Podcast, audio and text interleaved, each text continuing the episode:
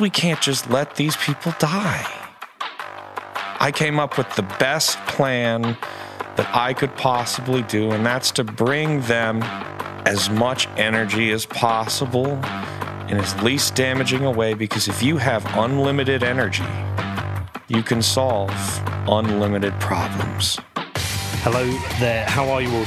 Did you have a good weekend? Are you enjoying the football? Watching last night. We overcame Senegal. We've now got France in the next round of the World Cup. It's very exciting. I think the country will typically get overexcited. There'll be mutterings of "it's coming home," and then it'll be disappointment as again England crash out of another major tournament. Anyway, welcome to the What Bitcoin Did podcast, which is brought to you by Gemini, the only place I'm using for buying Bitcoin. I'm your host, Peter McCormack, and today I've got Nathaniel Harmon back on the show alongside Steve Barber. They're going to debate the impact of climate change and what we should do to mitigate it. Now, a few people have wanted to have this kind of discussion with Nathaniel since he came on the show. I think it was originally uh, Alex Epstein who wanted to do it, but we couldn't make it happen. But Steve Barber put his hand forward and said, "Listen, I want to do this. I want to chat to Nathaniel." So whilst we're out in LA, I was only happy to facilitate it. Now, listen, this isn't the perfect debate. It does go off track a little bit, and I do my best to try and help bring it back in line to have some sense of kind of structure to it. But yeah, it does go all over the place a little bit sometimes. But still, we get a chance to listen to both sides, to listen to the points they wanted to make with regards to this. Now, Nate has been calling out everyone on Twitter. And I think I will hopefully get a chance again to sit down with Alex at some point as well. I think that would also be a fruitful conversation, but I prefer to structure these as conversations rather than debates. I think there's other platforms that are better at hosting debates. Anyway, see what you think of this. Let me know what you think. You can drop me an email about the show. It's hello at whatbitcoindid.com. I do appreciate all the feedback and I do reply to everyone. So do get in touch and let me know what you think. And a big thanks to Nathaniel and Stephen for coming on the show and making this happen. So you guys have been chatting a bit in preparation for this, preparing for this. Preparing? No, we've just been hanging out, just man. Becoming best buddies. and uh, Steve, Steve hates polar bears, and you you hate humans. yeah. Is what we're gonna do.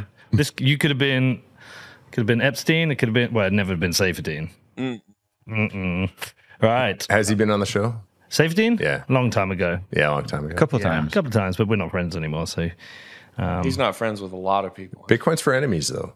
Yeah, yeah, but it, Oh, this yeah. is a bit more than that. So, um, but I wish him the best, and I uh, I hope he has a good career with his uh, writing and his education. And if he ever wants to apologize, I would more than be more than willing to have him back on the show and talk His to new him. book is not good. Though.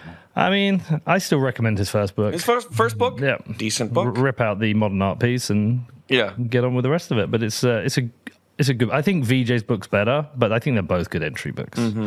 Um, Mm-hmm. still the best is Andreas Antonopoulos' Mastering Bitcoin. yeah, I get That is about a I get legendary. past the um, kind of the index and I get a bit bit lost. One book that's actually superb. I'll shill it. Uh, do you know Eric Voskuil? Yeah, love Eric. Oh, you do? You yeah. know him? Yeah, Okay. Eric's great. He's been on the show. Yeah, he has been on the show. I Oh, recorded with him in LA actually. That was a long time ago. I recorded Yeah. with him in Travis Kling's place in LA. Uh, maybe we need to get him back on. And the same day I interviewed Mike Cernovich, I think it should. was. He, he's super underrated. Yeah. Yeah, I like I like When, Eric. a you know he's you know he's good when even the hardcore Bitcoiners don't can't get along with him. He's pretty. well, John He's Carvalho, con, he's con, controversial. Well, John Carvalho. He's been like that this week. I like John. Yeah, I'm on John's page with all that. Yeah, what is the? Well, we could talk about that later because we got other stuff to talk about. I, I want to know what that zero conf thing is about. Um, understand a bit more. I mean, we've essentially been using that the whole time this week selling merch Yeah, because we yes we do lightning transactions, but we also do on chain ones. We just take it zero conf, done. You're in. So I need to know more about that. But anyway, we're here to talk about the end of the world. Um, Steve, it's great to get you on the show. We should get you on the show again and do an actual show Sure. uh, outside of uh, this discussion. Um, but just for. Is that you? It's all right. Fuck's sake, Danny. Every time. He's get, he's got so casual since he's got fans. Do you know what happens now? We go to conferences and people are like, "Oh, hi, Pete, chat to me," and I'm like, "Say hello," and they're like, "Oh, is that Danny?" And they get all excited. handsome man, British accent. Nice. But I'm married as well, paid for his unfortunately. Um, But Steve, introduce yourself to those listening, who you are, what you do, why you hate the Earth, Why I hate the planet why you I want to kill planet, it. why you want to kill polar Yeah. bears. Well, uh, yeah, Steve Barber. I own Upstream Data. Um, I guess we. I came on the scene in 2017. Um, oil and gas background, so I'm a mechanical engineer. Uh, oil field was always uh, since 2011. I entered the industry. Um, oil production basically is my specialty. So uh, before Bitcoin mining, like starting upstream data, I was doing like pump systems, uh, like optimization. So I got like a few. I, I was actually pretty successful with doing some tool design, and I licensed that to an oil producer. So I basically specialize in making oil. Like that's what I try to do. I help producers make more oil, How do you mean make oil? Produce oil, pump more oil, Get it out of the ground. yeah, like a general gist of you know oil and gas production is you drill, you complete, you obviously explore first. There's geology and all that involved, but you drill, you complete, and you put it on production. So once it goes on production, that's like where guys like me, like I was hired to do that. And what do you mean I- by production? Like Uh, once the well's usable? pumping, Oh, yeah, right. yeah, and there's all kinds of different you know technologies and pumping systems. Um, I, I'm from uh, Lloydminster. Uh, that's where I, my career uh, started. So that's uh, heavy oil. So it's like very viscous, very sandy. Um, it's a different kind of production. It's not like your normal. Like when you There's think things- oil, you probably think pump jacks. This is like Yeah. the tar sand. Uh, tar sand. You're trying to trigger me. it's called it's called the oil sands. Yeah. Uh, no, I, it's all good. Everyone calls it the tar sands, and it, and it basically is like tar. The tar sands is more bituminous surface uh, mining, uh, where you're literally mining the oil off the surface because Yeah. it's just the geology there. All the oil is on surface up in the tar sands. Is that the like in Canada? The, that Yeah, in Canada. ecological disaster. Yeah, it's not the only place in the world. you guys, it's not the only place in the world where uh, uh, that happens, but it's it's the biggest place, and and it's like the reserves, like the amount of oil is unbelievable that's up there, right? So incredible amount of oil up there. It's all surface mined and then you know processed, and um, but it's a very heavy bituminous oil. Uh, com- normal conventional oil, when you're thinking pump jacks. Uh, that's like more. Um, it's just lighter, um, sweet higher crude. API, lower density. That sweet, beautiful crude. That sweet cruise. What, what, why is oil different? Like, is it different composition based on the? I don't know. What is it? The Uh, it's a, fossils that. Yeah. Okay, this would be a better question for a geologist. All right, I'm we'll do a- this another show another yeah. time. But yeah, so you get the oil out of the ground. Some of it has to do with depth. Like Okay. the lighter ends on oil will flash off at lower pressures, um, and they can escape over time. That's what I was learned. But I'm a, like- I am a geologist, uh, but a marine geologist, I, and it's been a long time since I studied the hydrocarbon hydrocarbon development. Right. Okay. You can jump in at any time, but like no, no, no, you the, the like the background of oil is not really what I'm good at. Yeah. like getting it out of the ground and helping people do it cheaper is what I'm good at. right. Okay. Pumping systems is sort of how I started, and so yeah, people in the space know me from like since around 2017. I started doing uh, really vent gas mining. Uh, I, you know, it's commonly talked about as flare gas mining. Uh, but we were really successful and have been successful on small vent gas application. So that's vent gas is basically associated gas that, you know, you open a can of Coke and you have in solution. Um, uh, well, the gas comes out of solution because it's Depressurize the bubble it. point. Yeah, you're depressurizing it and it foams out. Just like that's literally what happens down the oil well. It's like foaming out. Right. Okay. And anyway, you got to get rid of that, right? So in in Canadian oil, where I specialize, because I was saying that it was heavy oil, it's sandy. Because it's sandy, you can't pump it down pipelines. You have to truck it from site, and you don't have pipelines in place. So what you end up getting is this associated gas from the from the well uh, as they're pumping oil to surface to the tank. The excess gas gets vented to atmosphere. Okay. And actually, there was a. Uh, it's been known for a long time, but like there was just a recent. It was I think it was NASA, but some satellite imagery just found a bunch of methane clouds. I don't know if you saw that; it made the news. yeah. But Lloydminster, like where I'm based, is one of the hotspots uh, in Canada for sure. Right. It has to do with the technology of how oil is produced there. And I just happen to live in a hotbed of it. And you know, engineers in our company, outside the company, in the industry, you know, we want to figure out how to use that energy instead of wasting it. And Bitcoin came along, and I think I sort of right time uh, because I was get I was learning about Bitcoin. I was transitioning from my oil position to uh, to this downhole pumping systems stuff I was doing. Learned about Bitcoin, and then uh, you know uh, figured out you can use this energy intensive uh, ocean boiling technology to monetize. No, that I'm waste. boiling the ocean. Yeah, we're gonna boil the oceans together. So I'm gonna I'm gonna help you boil those oceans. Okay, just introduce yourself as well. I know you're on the show, Nate, a few weeks ago, um, but just for anyone who didn't see that show, who they should go back and watch it. But just introduction again, who you are and why you're here. Hey, everybody. I'm uh, Nathaniel Harmon. I am the co founder and CEO of OceanBit. We are a um, OTEC company. OTEC, of course, is because everyone knows what OTEC is. It's ocean thermal energy conversion. It's a renewable energy. It's the fourth major renewable baseload renewable energy source. Um, third or fourth, depending on if you count nuclear. And I do. So the fourth, you know, you got hydro, you've got geo, you've got nuclear, and then OTEC is this fourth one that, I mean, we, we were talking about it. Even you, with your entire, you know, background, had never heard of OTEC. Um, you know, I talk, we get inbound from PhDs with thermodynamic backgrounds, never heard of it. Um, you know, renewable energy guys who study, you know, look at windmills and um, solar panels. Never heard of fucking OTEC. and it works by um, there's warm water at the surface in the tropics, and there's cold, deep water below. And at the end of the day, it's just a solar concentration technique. You're pulling, you know, solar energy out of the surface of the ocean and letting the earth do most of the hard work. You know, uh, warm water flows to the poles. It gets really cold. It sinks down to the bottom of the ocean, and then the you know the underwater circulation brings it right back.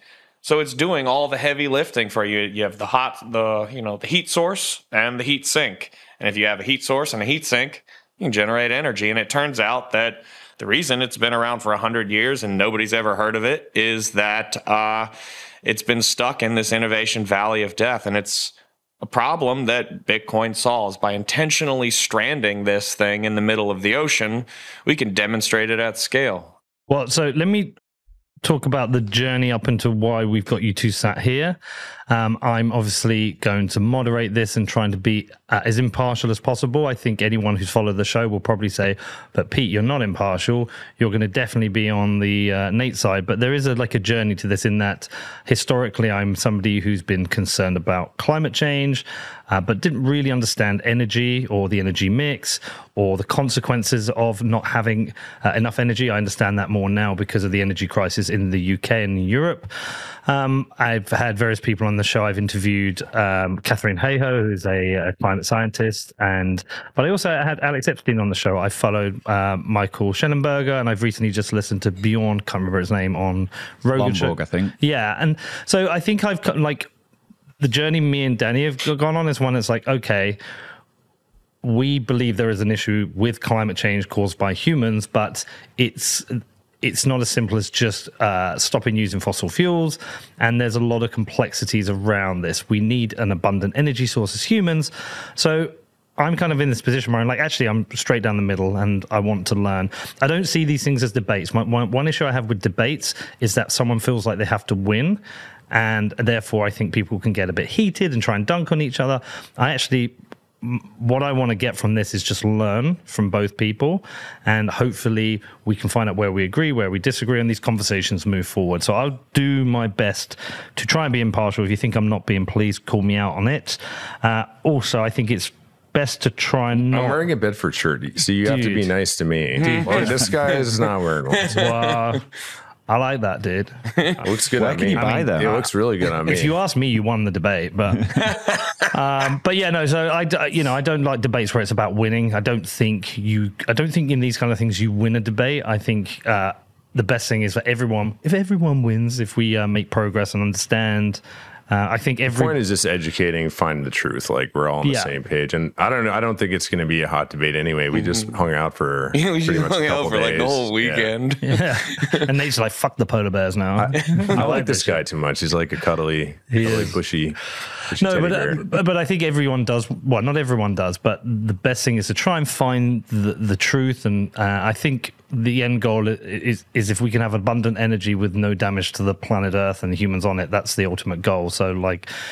If we can all educate ourselves and move forward, I think that would be great. Um, it could have been a couple of people sat this side. Um, I know you've wanted to debate Saifedean. Um, that would have been interesting. I think Alex Epstein also would have been interesting. Both of those came with lots of preconditions. Uh, Steve, We're you still did. talking with him in the background. Yeah, I, met- I- I saw him this weekend. We had a nice chat. I think I think that will come. Uh, Steve, you didn't come with preconditions, you and you immediately you two have been chatting and, and you had some discussions. Well. I'm happy to be here, and, and I'm more dangerous than both of them combined. So it's no worries. All right, so um, let's open. you can open that whiskey up. Here you go. Peter. But is there any water Wait, by first? the way? Water, yeah, yeah. Within uh, within about two hours, we were just gonna be like, oh, fucking. fu-" um, you, Steve, sir? can you drop me a piece of ice into that? Um, Yeah. Okay. Uh, yeah. So I'm going to try and moderate it, and and you could you could use your fingers. I would have trusted you. Um, and yeah, try not to intru- interrupt too much, Nate. I fear with you. I'll have to sleep. Cheers. We will do our best. Cheers, guys. Cheers. Right. So. So let's let's let's talk about where we you could kick off what why we need energy, why civilization needs energy, why we need an abundance of energy. You talk about that. Well, energy is the baseline of human civilization. Um, you can't build anything without it. Uh, you can't transform the earth without it. Our homes, this beautiful home we're renting here, I'm sure it's a rental, is the the earth is terraformed under us on, using diesel excavators. The walls are made of coal fly ash. Uh, the floorboards are probably at least coated. They look like hardwood. It looks pretty nice, but a lot of yeah, a lot of a lot of flooring these this these days are you know petrochemical based. Homes are made of uh, energy byproducts, but energy itself is the fuel of everything, right? So without it, uh, you know, we go we reduce to a uh, I would you know we reduce to like a tribal uh, what we were, and uh, I think some people sort of want that, um, but it's a, it's a necessity. I think me and Nate certainly agree on that. I think everyone agrees on that. And the question at hand is, uh, what's the optimal um, uh, situation, energy situation that we should be pushing towards? And I think that's where there's going to be some differences. And there's definitely that's where the difference comes that you see out of me and see out of guys like Alex Epstein who you had on the show with the general public. I think, and you you mentioned like what do we have in common? I think one thing I think one thing we have in common is that you know like one thing I hate seeing is like a climate denier. Like you know people throw that around. Um, I've been careful when I argue like not to be painted as a climate denier because it's easy to get labeled. Um, so the first thing is I've never denied anything about climate change. In fact, it's I think it's ridiculous to assume that man has no effect on the climate. My position has always been, uh, for example, what is the effect on the climate? I'm skeptical of some of the uh, things people are projecting, and I say projecting because I, you know, data science, like the stuff you do professionally, the, the stuff climate uh, scientists do professionally, like finding data points over time. Generally, that's pretty accurate the the problem is how does that project into the future that's the that's the unknown and that's where i've always been very uh, outspoken against that where, where we're projecting we're, we're extrapolating unknown data points but we're very bad at that uh, as even the best people on the planet are very bad at extrapolating uh, complex systems So, so you agree humans are uh, humans are causing climate change? Yeah, the only, I would I would just temper that with I'm I'm not as certain to what extent that that some of the narratives are saying, but because it's also not my expertise, I'm not a client uh, climate. Uh, I'm an armchair like climate person. You know, I, I try to read some, some stuff. I'm more of an applied scientist. That's what engineering is. Like we, uh, guys like Nate here, and in, in the profession of you know well, anyone can be a scientist really, but anyone doing science and the scientific method, you're, you're still discovering science. Engineering is very fun. Like, how do you apply this to actually do something good. And that that's like if you're going to distinguish what an engineer is and what I am like as a profession versus someone else, maybe Nate, I won't lump you in that because Yeah, you're basically I- an engineer now Well, too in your from- OTEC system. You know, I came from uh, climate science, right? Uh, I'm a marine, marine geologist and geochemist by training, and then transitioned into the engineering. Yeah. Well, I'm talking to Nate. I know you have an engineering spirit because the this whole OTEC thing is very. and that's the thing. It's not like you can't really label anyone as one thing anyway. But Yeah, I Uh, put different hats on for. yeah, so like to sum it up, like uh, I just say, okay, yeah, we're t- we're we're we're having an effect on the climate and it's warming. So what? So what are you going to do about it? Okay, so so you agree with that? Um, So I have a question. What is you know, what is your understanding of the CMIP program? Right, like you know you. You say okay. I mean, Right now, ze- me right now zero because I've never heard of it. okay so this is the you know the projections right um it's the coupled model intercomparison program uh, it's been around for around 40 years it's a sort of iterative process um, and it consists of 23 different institutions from around the globe who have each developed not just individual, you know, global climate models, but each institution has multiple departments in it. You know, there's hydrologists who develop hydrology models. There's, you know, the same models that you you guys use to, you know, geo- geological models that you guys use to, you know, map out, you know, the, the USGS models. Um, there's, you know, atmospheric models. There's hydrological system models. There's, uh, you know, cryosystem models. There's upper ocean, middle ocean, deep ocean models, and these 23 institutions have departments inside of them. I forget how many different uh, individual models there are, but they're not like one model for every system. It's, you know, each model has an input and an output, right? And so each one and each one of these different systems is done by the experts in that system. And an error margin. Of course. Oh no, no. The error margins are well understood, right? You know, error is a uh, is a scientific discipline in and of itself, right? You know, carrying your error through calculation. So, you know, the the hydrological model will feed into the ocean model, which feeds into the atmospheric model, and so all the this intercomparison study does is each one of those is different between these 23 of the best institutions in the world and what they do. Today is today is peak oil or you know 20 years from now is peak oil or 28 2080 is peak oil. And we we hit you know half half emissions reduction by you know 2025 or 2045 you know just this one you know one forcing. And then they say let your models run. And they're all different. And so this is an intercomparison study. And i've participated in intercomparison studies because i did method development um, for uh, phosphomolybdenum blue chemistry, which is, if we want to get deep into it, because I love it, uh, you know, you have a bunch of different chemistries all testing the same things to see how they, you know, differ, to see what the error is between them, see how good they are. And so I developed this one chemistry, which happens to be the best uh, for a very particular use case. And so that's kind of what it does. You have these 23 institutions running a suite of different models that all feed into each other, and then they intercompare all these different models. And so you get this nice, um, and there, that's the SSP, the socio economic pathway. Uh, and there's, you know, there's the 1.5, the 2.5, the 4.5, and then, you know, like the worst case. And it, it really, each one of these. when you say the 1.52, are they the degree changes in temperature? yeah, yeah, yeah, Okay. yeah. And it's based solely on, you know, our carbon emissions, right? That's really the only input to this system.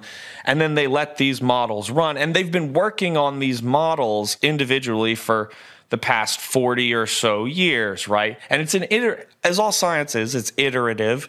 And then, you know, when there's problems with one, of course, that's a huge paper and they redact it and they correct for the error. Like error correction is a huge part of science. It's like the biggest part of science, you know. And so they've been working on these things and getting, you know, it started off. But what is the trigger for error correction? Because a model, So know, can you build you build a model with the best data you have, the best actual models built. So this would be chapter two of working group one is going to be essentially it's the methods section of all of this, and it's chapter two is I don't know a couple. Well, I was gonna. I was seeing if I if I'm right in saying that it's time. You need time to verify the models. Do you not? Like, because how do you experiment? And this is also me asking you genuinely, like, how do you experiment against the models? And so there's different pathways, right? And right now, you know, we're at the beginning, and um, actually, the all of the models except for the highest one have 1.5 degrees Celsius warming by like 2045 or 2050. I forget. I don't have it in front of me. Um, so they're all Within kind the of next al- 30 years. yeah, they're all, and we're already at one, right? They're saying we're going to get another 0.5. And of course, it's accelerating. And so we can see this because, I mean, what you do is you take the input. We know how much sunlight is coming into the planet, right? And so we have a nice watts per square meter that falls on the Earth, right? About a thousand uh, watts per square meter. But then you have to add the, you know, the curvature in there. So there's a cosine effect. And so we, and then we can measure using black body radiation, right? For every watt that goes into the planet, if it's a black body, it should radiate that same watt out. And so what we're seeing is there's this we are 0.5 watts per square meter short of black body radiation. So that means that we are retaining more energy than than we're radiating, which throughout the rest of the planet, you know, so history- then that's that's like what we're seeing from past to the present, or that's what's being projected in the near. that's term? what we're seeing today, right? Um, What is the period we we were measuring to, to see that one degree increase? What period So that's that been? between 1990, or sorry, not 1990, 1900, which is going to be about the baseline. You say this is 1900 is the baseline. so in and then 120 years, we've increased by one degree. But it's accelerating. Of course, but right? but, but that's the period. Yes. That's one degree. Okay. and it's accelerating. The rate of change is accelerating. of course, we're not saying it's another 100, well, another 60 years for Yeah. it to be uh, another half a degree. right? It took What 100 saying- years to go, you know, 0.8 and then it's taking 50 years to go another degree and then and it really everything depends on our emissions. Okay. That's the input. Yeah, I was going to ask. So, like me as a dumb pleb, and I'm representing the dumb pleb, because I don't, I don't study climate science. It's just not my interest. It's what, how do we apply technology to make? Full and, disclosure. and I'll talk about uh, like my position on that too. But like, uh, why should I trust that the models are accurate? Like, what what basis? You don't. You don't have No, to trust. That's the beauty of science, and you know, since there Of is government course. funding, it is. Of course, you can- you as a good scientist is has a degree of uncertainty and not full trust in the model. Yeah, well, there's But error me as the pleb listening to the radio and the Earth's basically, if we don't stop this by 2030, uh, everything is catastrophically going to snowball into um, like a cascading, you know, climate There's global warming event. And that's they're saying 2030. The politicians are. I mean, the average Joe. What basis do we have to even trust these models? They're projections based on So what probably you- the most complex system known to man because even at least at least like even you know astrophysicists have a much you know there's a lot in not that that's easy but there's some a lot simpler science and like mm-hmm. orbital science and stuff and you can really project things extremely accurately but we're Yeah. talking about a system that's so complex.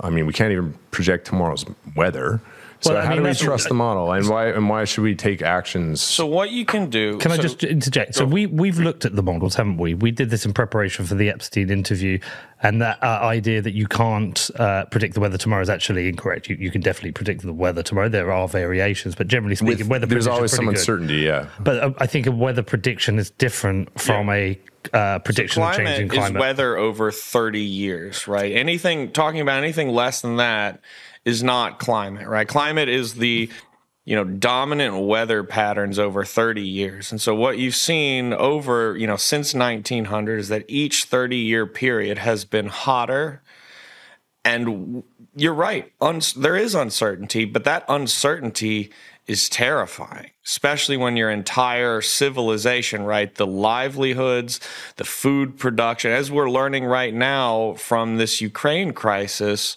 there are, you know, who knew that Ukraine supplied the, the wheat to like these fucking countries, and now they're in famine.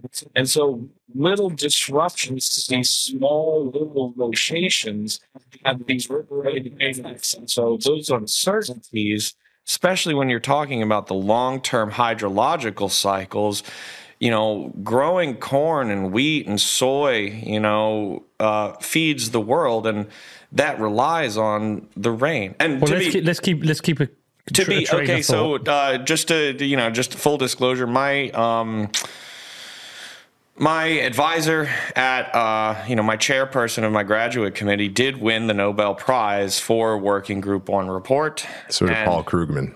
What's that? Paul Krugman won an So did economist. Paul Krugman. and He's a No, junk- but that's he's an a junk economic. economist. Yeah, I know. Um, but, but this- I, that so was he's just a, a- that was a slight at the Nobel. but but I Prize. think I think what his point is is that um, people have won prizes and awards for certain things, and if you're a if you're a Bitcoiner, uh, you see Paul Krugman getting a, a Nobel Prize for economics. Yeah. You have a certain Krugman's. distrust. Yeah, but you have Yeah, a certain I mean, distrust it's- of the Nobel And I, Prize. so- ge- I generally like. We're I like to Bitcoiners, avoid right? the. we yeah, trust Yeah, but verify, right? To quote Ronald Reagan, we, the whole point of Bitcoin is verifying, right? So what you can do is you can go to the ipcc.ch, um, you know, the website. These reports, these reports are not. These are not, you know, the science, right? These are review papers essentially, and in the papers, there's, you know, likely, you know, very likely, you know, without question. They they you know they have like a percentage on there. And what you can do is you can track the you know very well cited. You can take those citations in the method section. That's chapter 2 you can go find each individual model from each individual um, you know institution.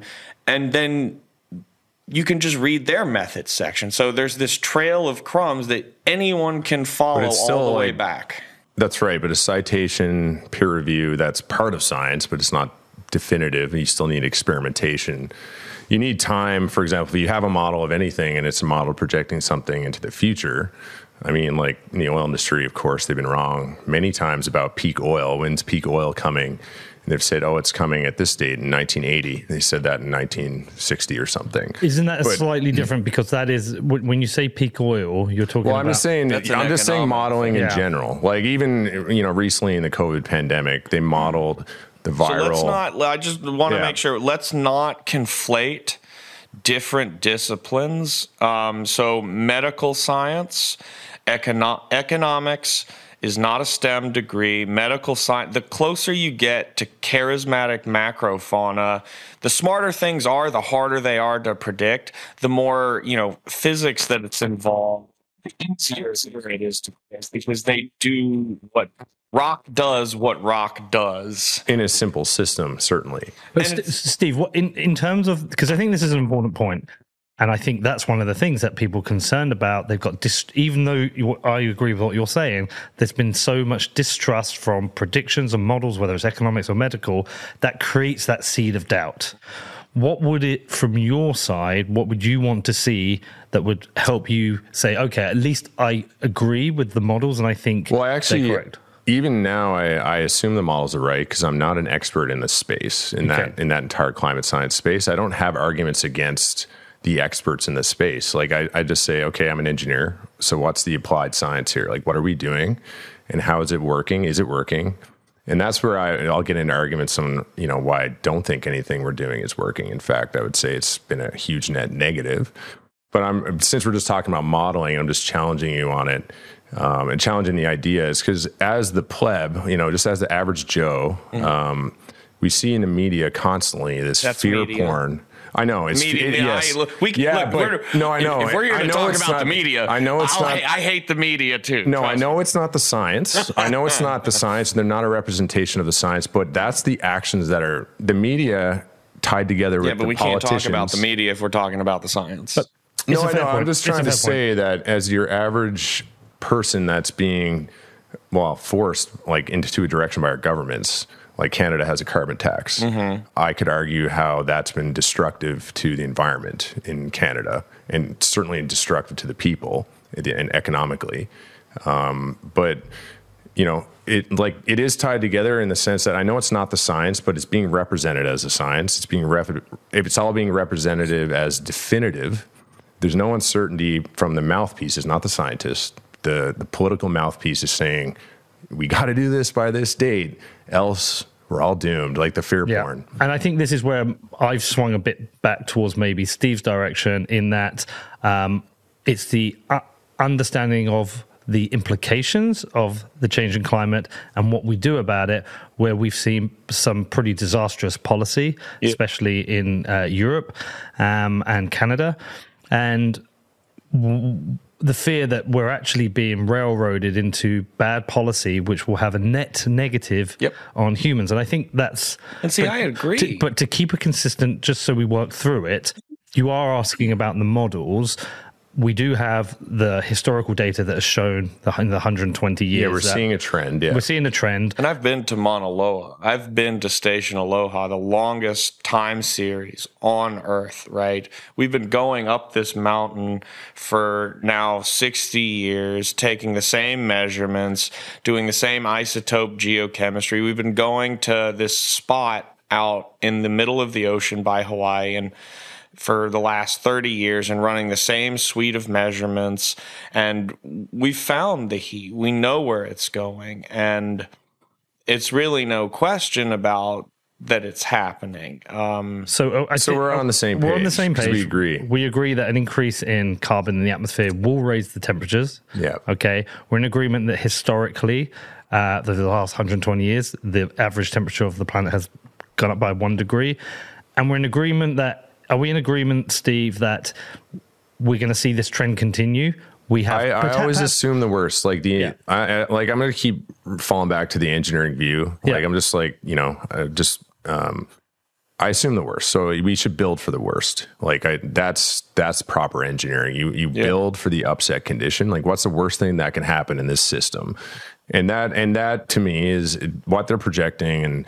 And they'll have a confidence interval, right? Like, Yeah. and, And there will be there will be a worst have- case, and there'll be a best case. and each model will have its own error bars and remember Yeah. each model run is composed of 23 different institutions running different models and then you compare them and so even though sometimes you'll see Oh, yeah. reported a single line that line is just the average of all of these different models and so it's but people just don't understand Yeah, But- and, and there's varying models. There's varying models. There's varying like confidence intervals. but they you know, all show band, the same trend just like the stock to flow model and the rainbow chart Oh, did. yeah, but they're but both are- they're both fucking wrecked right now. But Well, I, that's just the, you know. we, we got a couple of people we can blame on the uh, rainbow model. But anyway, on the rainbow model, uh, the, the um, once you hit underneath, it's still one Bitcoin equals one Bitcoin. So the model still works. that's the right. That's the right model. Um, so, but, so we're in agreement, and then there is a variation on over the next, whether it's 2050 or 2100, whether we hit one and a half, two, two and a half, three. We're not exactly sure.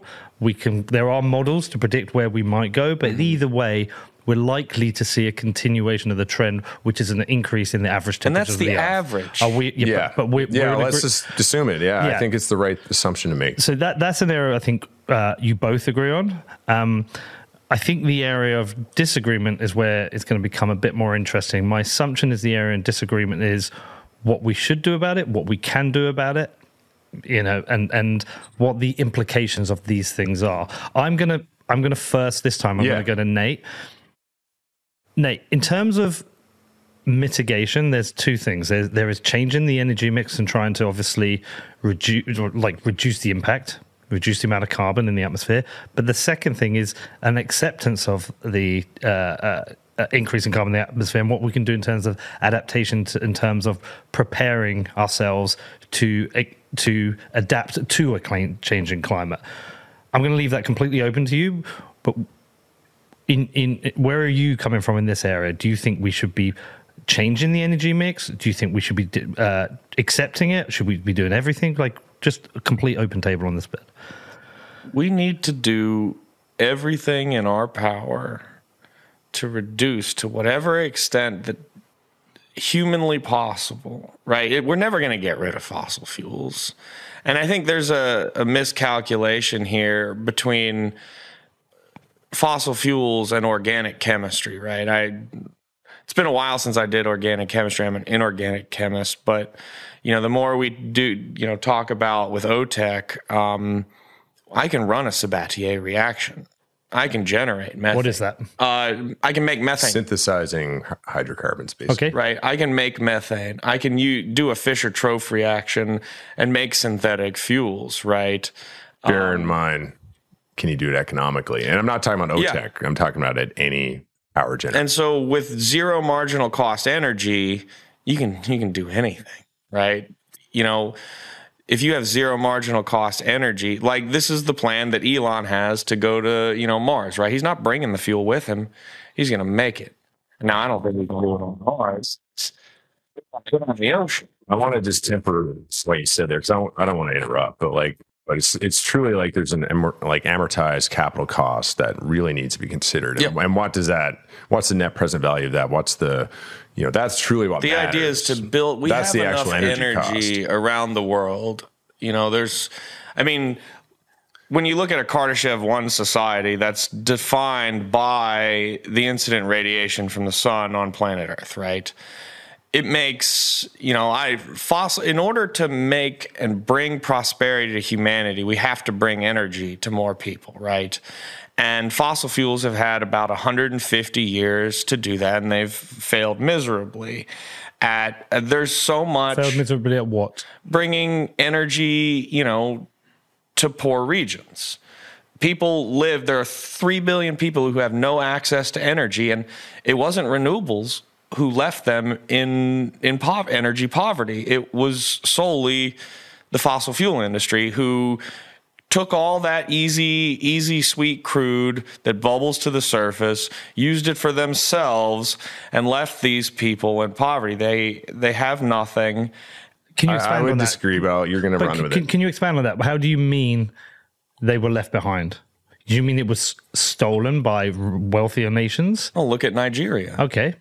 Nigeria, Shell and BP go into Nigeria, they extract the oil and the money, and they leave a barren wasteland behind them. Okay, but in terms of the discussion we're having now, what is the relevance to discussing mitigation? So we've we've taken all of the easy fossil fuels. We've built beautiful homes. We've built our society.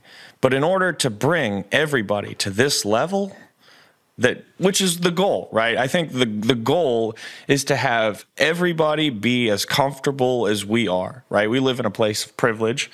And in order to do that we're going to need two or three orders of magnitude more energy. And this is not something fossil fuels can accommodate. This is something that only you know building out nuclear building out hydro where it's possible building out geo where it's possible building out OTEC where it's possible, and then using fossil fuels to fill in the rest of the gap so that we reduce our reliance on it because it comes back down to energy security, right? If you're if you're dependent on fossil fuel production in Russia, right? If you if you're if you were the if you were the prime minister of Germany and you shut down all the nuclear plants and then went to work for uh, Gazprom and then built those pipelines, who are now holding Russia by or holding Germany, you know, by the neck, right, and causing all the energy problems and across all of Europe, right? That was a fossil. That was a you know the guy who shut down the nuclear was not a renewable guy. But that wasn't a fossil fuels problem. That was a uh, corruption. Um, But he went to go work for Gazprom. Oh and no, but what I'm saying, the, the that issue pipeline. there, yeah, but the issue there is incentives and greed and corruption Yeah. and policy. It was fiat. It was Yeah, fiat. it's It was fiat, fiat. maximi- maximalism that You can't embezzle Drives that. money on the Bitcoin blockchain. it's the economics of violence and the Exactly. petrodollar Okay. and the like. But to, to understand where we're going with this is that I think the point you're trying to make is we need more abundant energy, and we need more abundant energy for people in developing countries who have been generally excluded or uh, uh, they've had their resources um, Stolen. stolen um, through you know. And we covered this with Alex Gladstein recently, talking about. Um, uh, the IMF and the, the World Bank, how they've perpetuated this. Yeah. But so so at this point, what we're talking about is increasing the amount of energy available to people. But you're saying we shouldn't be doing this just through fossil fuels we because can't fossil. We can't do it through be- fossil. because there isn't enough, or it's it would lead to uh, an even rap- faster, rapid increase in the temperatures. It's both. One, the only the only fossil fuel we have enough of to even start to scratch at that energy disparity is methane. And the problem with methane is the infrastructure costs. You know, it's it's not easy to it's not as easy as transporting a barrel of oil, right? B- barrel of oil easy to pick up.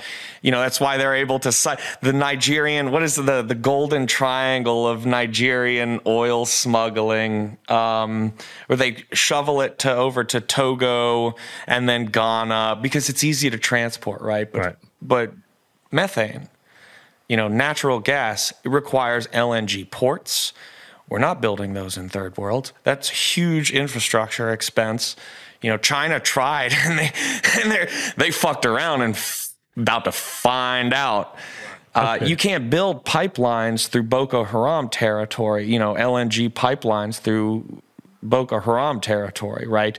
These Because they'll be held for ransom. yeah, they'll be exactly like we're. They'll be blown up, like uh, just like we're seeing now in the the developed world. Imagine how bad it would be in sub-Saharan Africa. But we also see um, incidents of people trying to uh, trying to uh, steal fuel out of the pipelines, Exactly. and they blow up, and Yep. 300 people are killed, or something or other. We've And so seen some of just like well. the so just like the third world went, you know, skipped the sorry developing world. I apologize.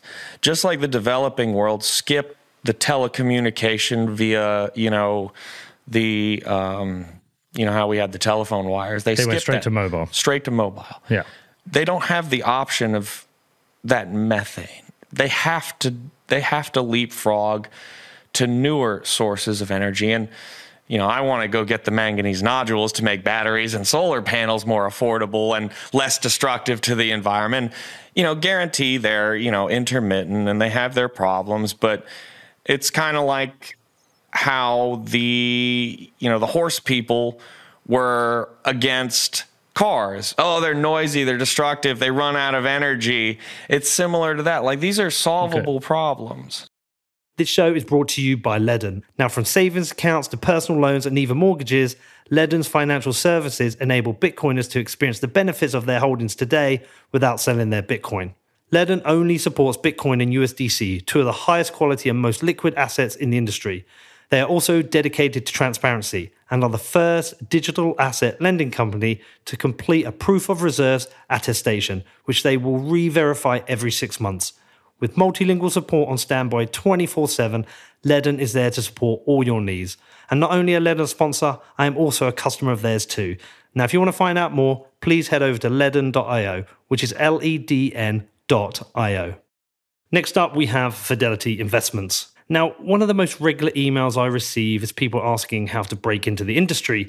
And Fidelity Investments reach out to me as they are looking to recruit hundreds of digitally native associates to their team to help shape the future of money. Now, Fidelity Investments is a diversified financial services provider with more than $7.2 trillion in client assets under administration and over 1.3 million trades each day.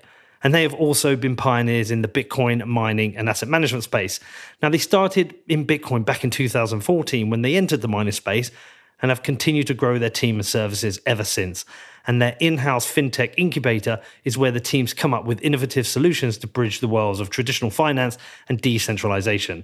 Now, you have the chance to join them and directly impact how they deliver financial services to their customers. And they provide the resources, training, and development to make you successful in this emergent industry. Now, if you want to learn more about this, then please head over to crypto.fidelitycareers.com. That is crypto.fidelitycareers.com. Next up, it is Ledger. Now, recent events have highlighted just how important self custody is, and Ledger is the smartest and easiest way for you to take control of your Bitcoin. And the world's most popular hardware wallet just got better. Ledger have recently announced the launch of their Nano S Plus. The larger screen makes it easier to manage and verify your Bitcoin transactions, and the Nano S Plus maintains the same high level of security as all other Ledger products. Now, I have been a Ledger customer since early 2017, before I even started this podcast, and I absolutely love the S Plus. If you want to find out more and purchase a hardware wallet from Ledger, then please head over to shop.ledger.com, which is S H O P dot L E D G E R dot com. Also, today we have Bit Casino. Established in 2013, Bit Casino was the first licensed Bitcoin casino, and they are trusted by tens of thousands of players worldwide. Not only do they have cutting edge security, but they also have fast withdrawals and VIP experiences that money can't buy. With over 2,800 games and tournaments to compete against each other and 24 7 live chat support, Bit Casino is the best Bitcoin casino that you can go to. Now, if you want to find out more about Bit Casino, the first Bitcoin casino to win an EGR award, head over to bitcasino.io, which is B I T C A S I N O.io. And please remember to gamble responsibly.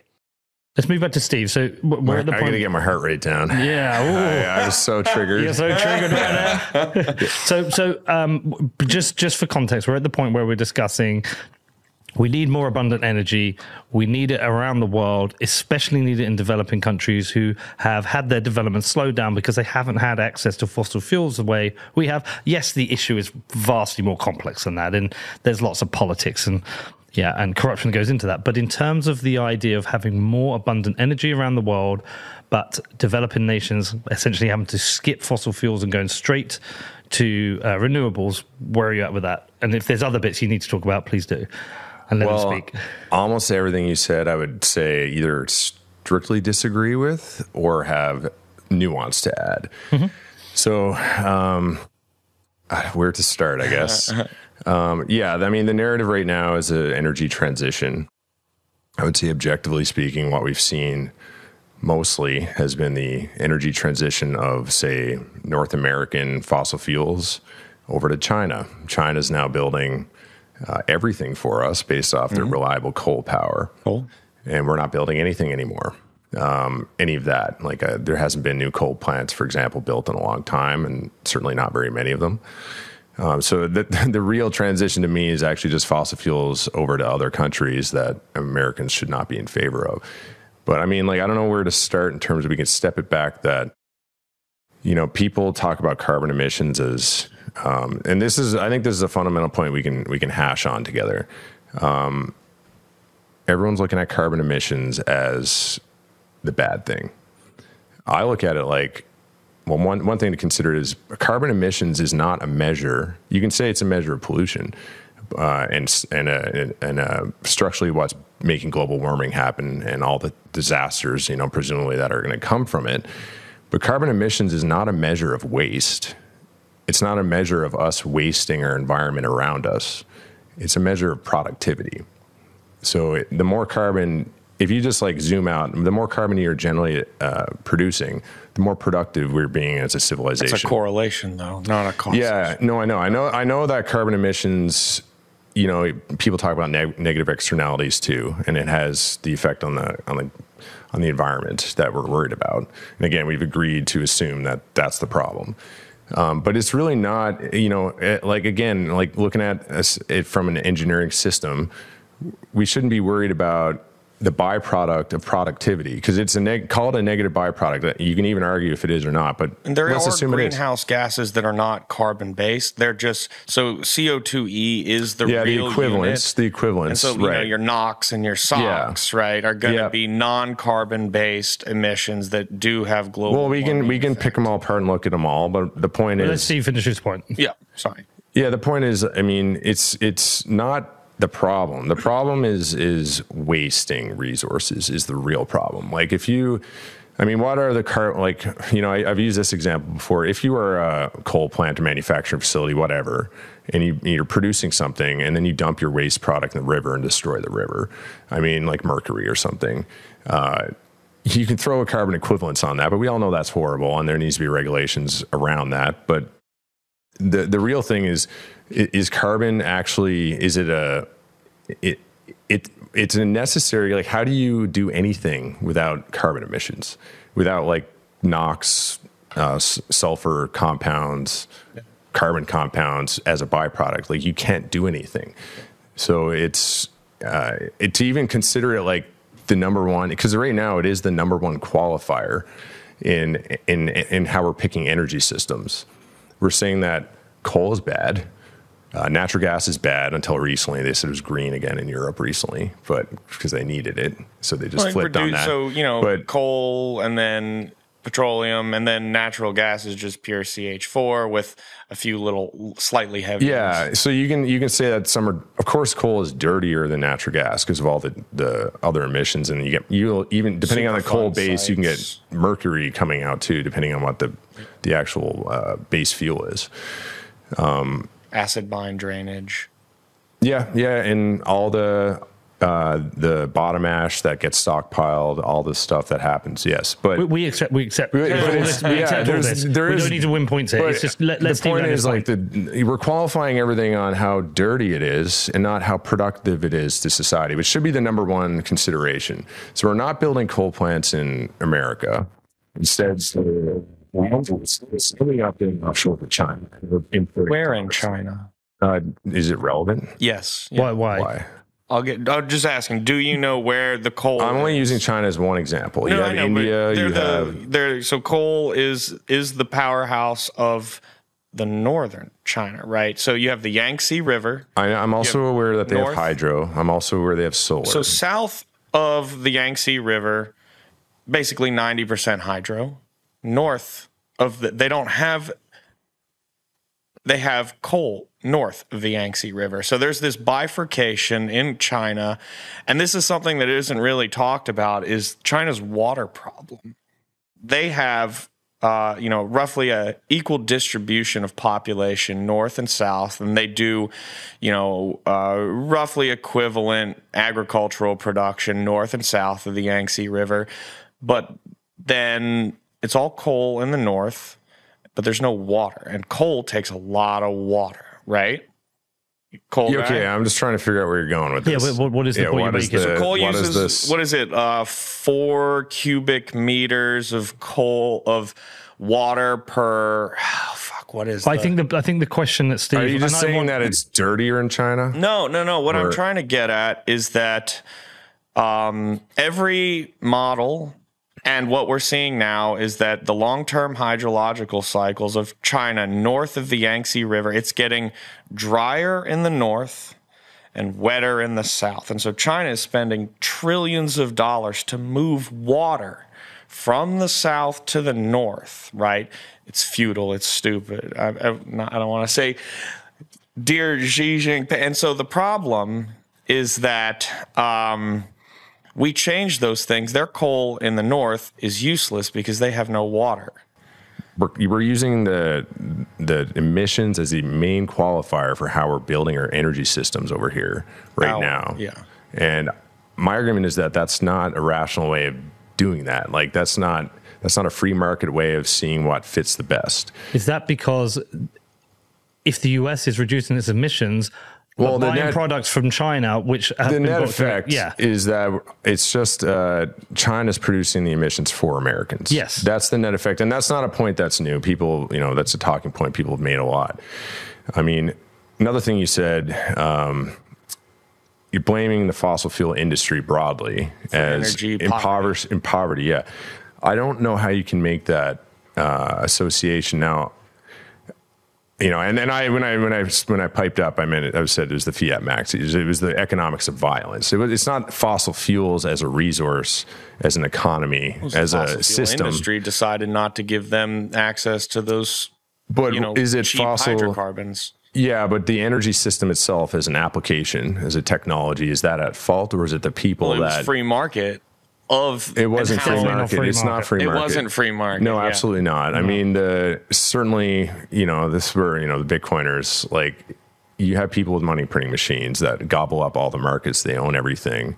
And the, and, and you did some work, uh, like I think you did a show on the petrodollar stuff and you've talked about it a lot. Well, let me just give some context to the show I just made with Alex Gladstein. So this is he's been digging into the World Bank and the IMF and how that is essentially uh, we've moved from territorial uh, colonialism to economic colonialism. So as we you know departed these countries, what we've done is we've indebted them and uh, we've changed the nature of their what was the, the term he used Can't the remember. uh, structural readjustments Oh, yes, yeah. uh, whereby you know he gave an example Bangladesh you know huge loans were given to them and then they were encouraged their farmers to produce um, uh, Shrimp. shrimp and so that's not so they weren't producing for the locals and that's been exported and that would damage the economies of those countries but these countries would permanently be in debt and the way they got out of their debt was uh, uh, um, was uh, extricating their natural resources sources away from them. So so essentially we've uh, uh, we've enforced uh, uh,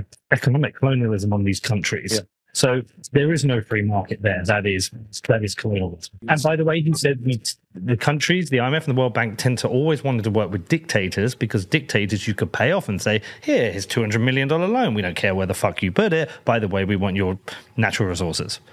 The other aspect is like, I mean, to say that fossil fuels are responsible for that, I mean, yeah, that that point altogether, it's a different situation that that there's violent people forcing uh, or causing wealth inequality. I don't think you can blame fossil fuels for that. I mean, Well, it wasn't solar panels. well, that, well that's because solar But no, but panels you would have made it point, worse. Like solar panels.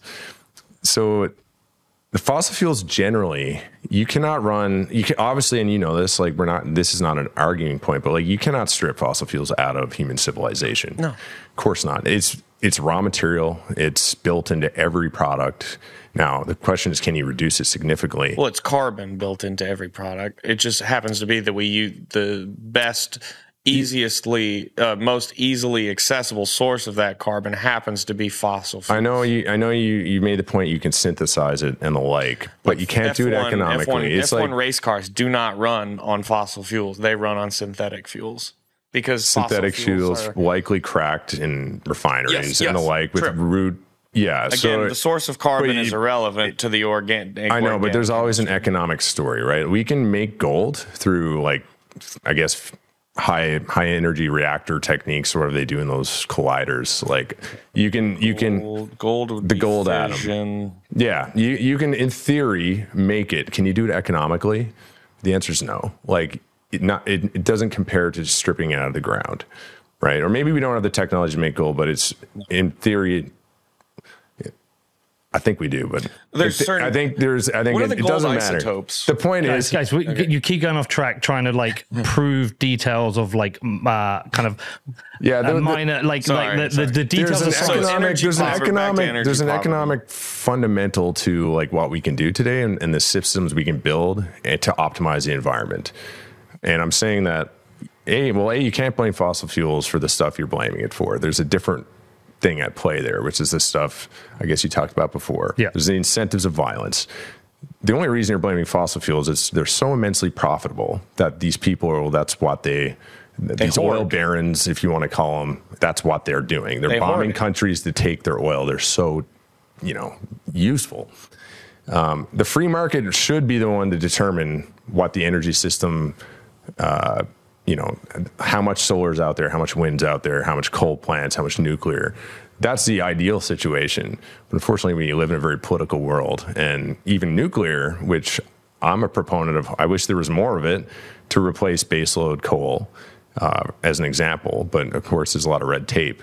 Um, there's you know munitions that can be built out of this stuff that people are trying to prevent it getting in the wrong current hands. Current gen and future gens will make those nuclear weapons available. Thorium is a long way off. That's not happening anytime soon. All right. Okay. So just trying to keep us on track. Back to you, Steve. The point Steve's making is that we cannot blame fossil fuels. We Fossil have to fuels- blame the individuals. fossil fuels like epstein will describe it better than i ever could they've done so much for humanity like they've propped up all technologies they haven't hurt humanity. They've propelled us forward. They've done everything. They've done so much net benefit to to suggest that they're bad. It- to me If it's just it's just an ideology. benefit, you have to all take all the negative externalities like I don't know, you couldn't have run all the pharmaceuticals that have healed humanity most of them have come from from that industry Exactly. they're and fossil so, fuels So is all that's- the war and violence. But I'm just Absolutely. saying that. So Yeah, there's I, always- I'm saying. I'm what I'm saying is I'm taking ad tool. infinitum sort of argument. Like you can't you can't lump all the positives without then also including all those. You know, it's it's just as ridiculous to talk about all the positives. As it is to talk about all the negatives, right? Because There now are- we have there to include. negatives. Now we have to include negatives. the hundreds of millions of people who have prematurely died from lead poisoning for 80 years in our cars, right? You know, when you go to the gas station, it says unleaded fuel. And the reason was that the fossil fuel industry was poisoning the world with lead for 80 years. Lit- the, You're, there's you're, a drop in you're painting crime. it as like we're we're poisoning the world when It it, was poison. Of Lead course is it was. poison. Lead yeah, but we human beings did that, and we learned that we were poisoning the world. But it's not knew- like no, the no, industry was doing we it. Learned, we knew. Uh, so my actual favorite Well, scientist all SBF knew they were insolvent. He was a bad guy. There was bad guys in oil companies. But they no, yes. but the scientists at the time were te- even the guy who put the lead into Yeah, the there's bad thing, people. He had lead poisoning by spilling lead onto his hand. He went he was missing from a conference for a week because he was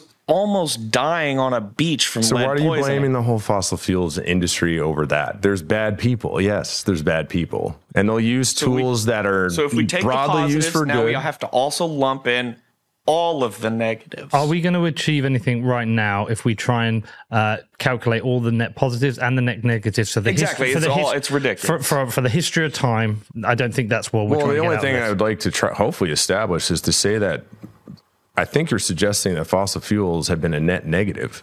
That's the way you're articulating it. Yeah. Sounds like they've not been a net negative. You would not be able to do Hundreds of anything. millions of people have died. Well, hold on, hold on, hold on. This is a really Billions important of point. people have lived. Hold on. You cannot. Steve, this is a really interesting point because we want to find out where we agree and where we disagree. S- Steve's very clear that he believes fossil fuels have been a net positive for humanity. If you're disagreeing, that's a big point of contention. Do you think they've been a net negative? I believe that hydrocarbons are a net positive, fossil fuels are a net negative. Yes. Okay, you're going to have to explain that. Again, it's a difference in organic chemistry, who, by outsourcing the organic chemistry to things 300 million years ago, instead of doing it ourselves like we do today, even though it's not. Imagine You- if we you- had a hundred. Imagine if we had a hundred years of capital flowing into the development of organic chemistry, synthetic fuels. Well, would that achieve the same sort of cost reductions that we've seen in fossil fuels, in solar panels, in wind, in nuclear? But we haven't because we've had access to easy energy. And easy energy is like easy money. And it creates this Dutch disease, a global Dutch disease where we've become trapped.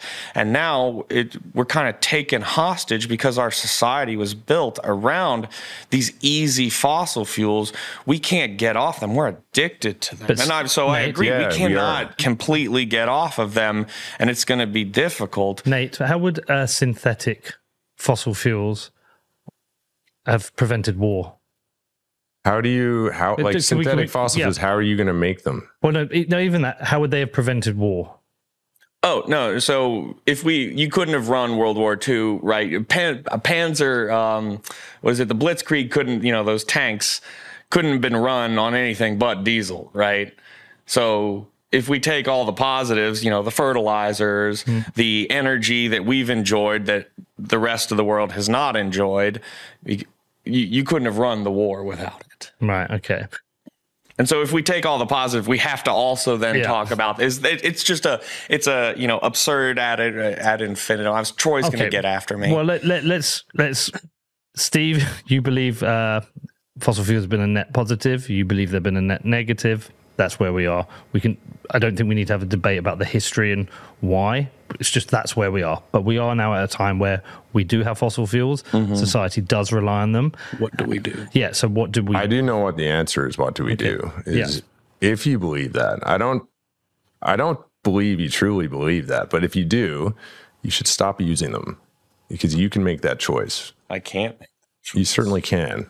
Uh, Well, you I can. live on a rock. I can't leave the you rock. can at least make a choice. what am I going to do? Take the Hokulea home? No, you- Because people do travel around the world using ancient Polynesian sailing techniques, I and know- those guys are gangster. But I can't. I can't do that. I that. know you can't strip it out completely, but you can. You can make some ma- major steps in your life to massively reduce it. I can, and I do. Can do you? Yeah, I have. So I have 55 solar panels on the house, and What of they course they of? were all made from coal. In Yeah. the, but I, that means I also don't have to now use the fossil fuels that the rest of the state runs on, except for, of course, in my car.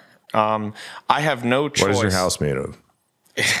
It's made of wood. I I know that we're I know you know like where I'm going. It's it's you cannot Again. like you really can't, and no one really can. It, it, I don't think any one person can really strip out even a significant percent of fossil fuels out of the life. It's so integrated in within society. But what we can do is we can target the largest market. So I think there was a point you missed. Um, if we want to get the third, the developing world, uh, as much energy as we have, fossil fuels cannot accommodate that. Is that something we can agree on?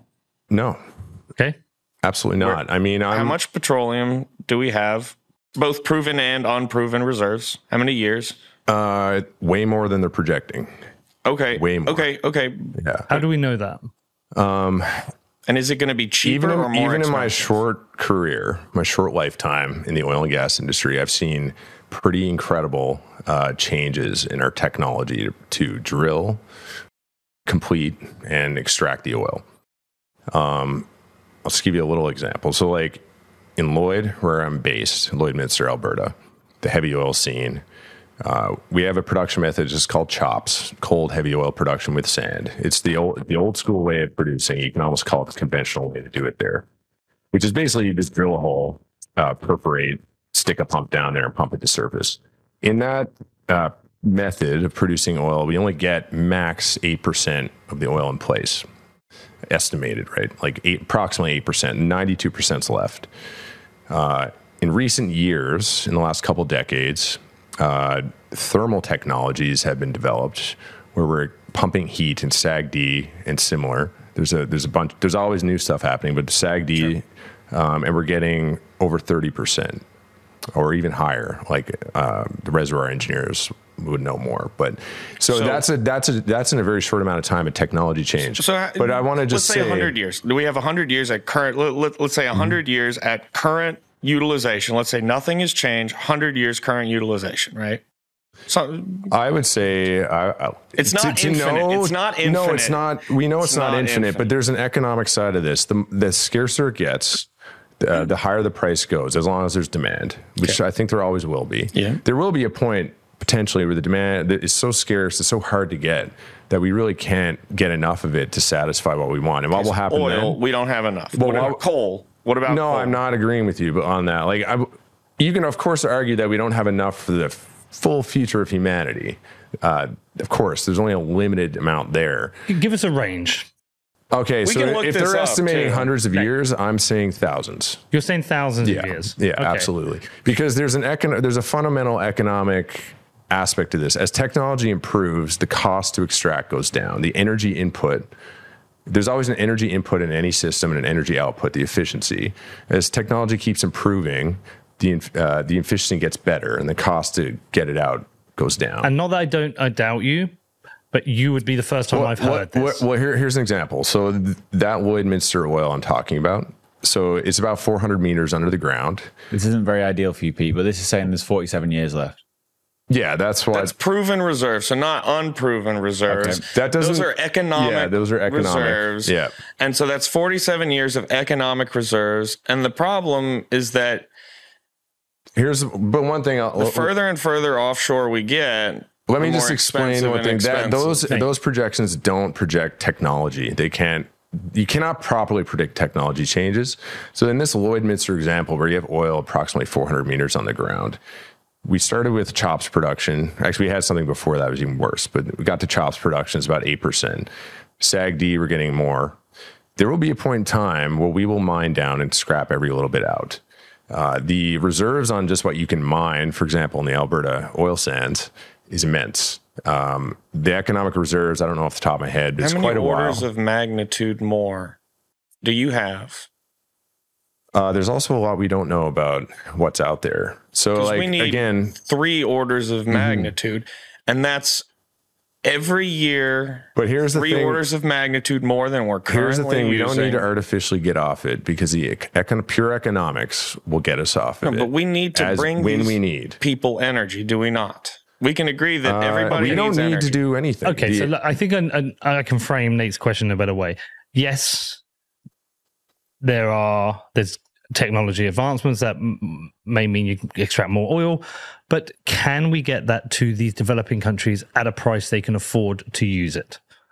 The economy will decide what price they So they don't what- that deserve it'll get to. No, that no, has not nothing that- to do with that. Nate, Nate, It has nothing to do with that. No, the, eco- the a free market will decide where it gets distribu- but we, distributed. but we don't have a free market. And No, we, it- and we we're- don't. and we're not going to have a free market. not a, not while we we have uh, central banking and Exactly. unreserved So in the short money. term, right now, Mm-hmm.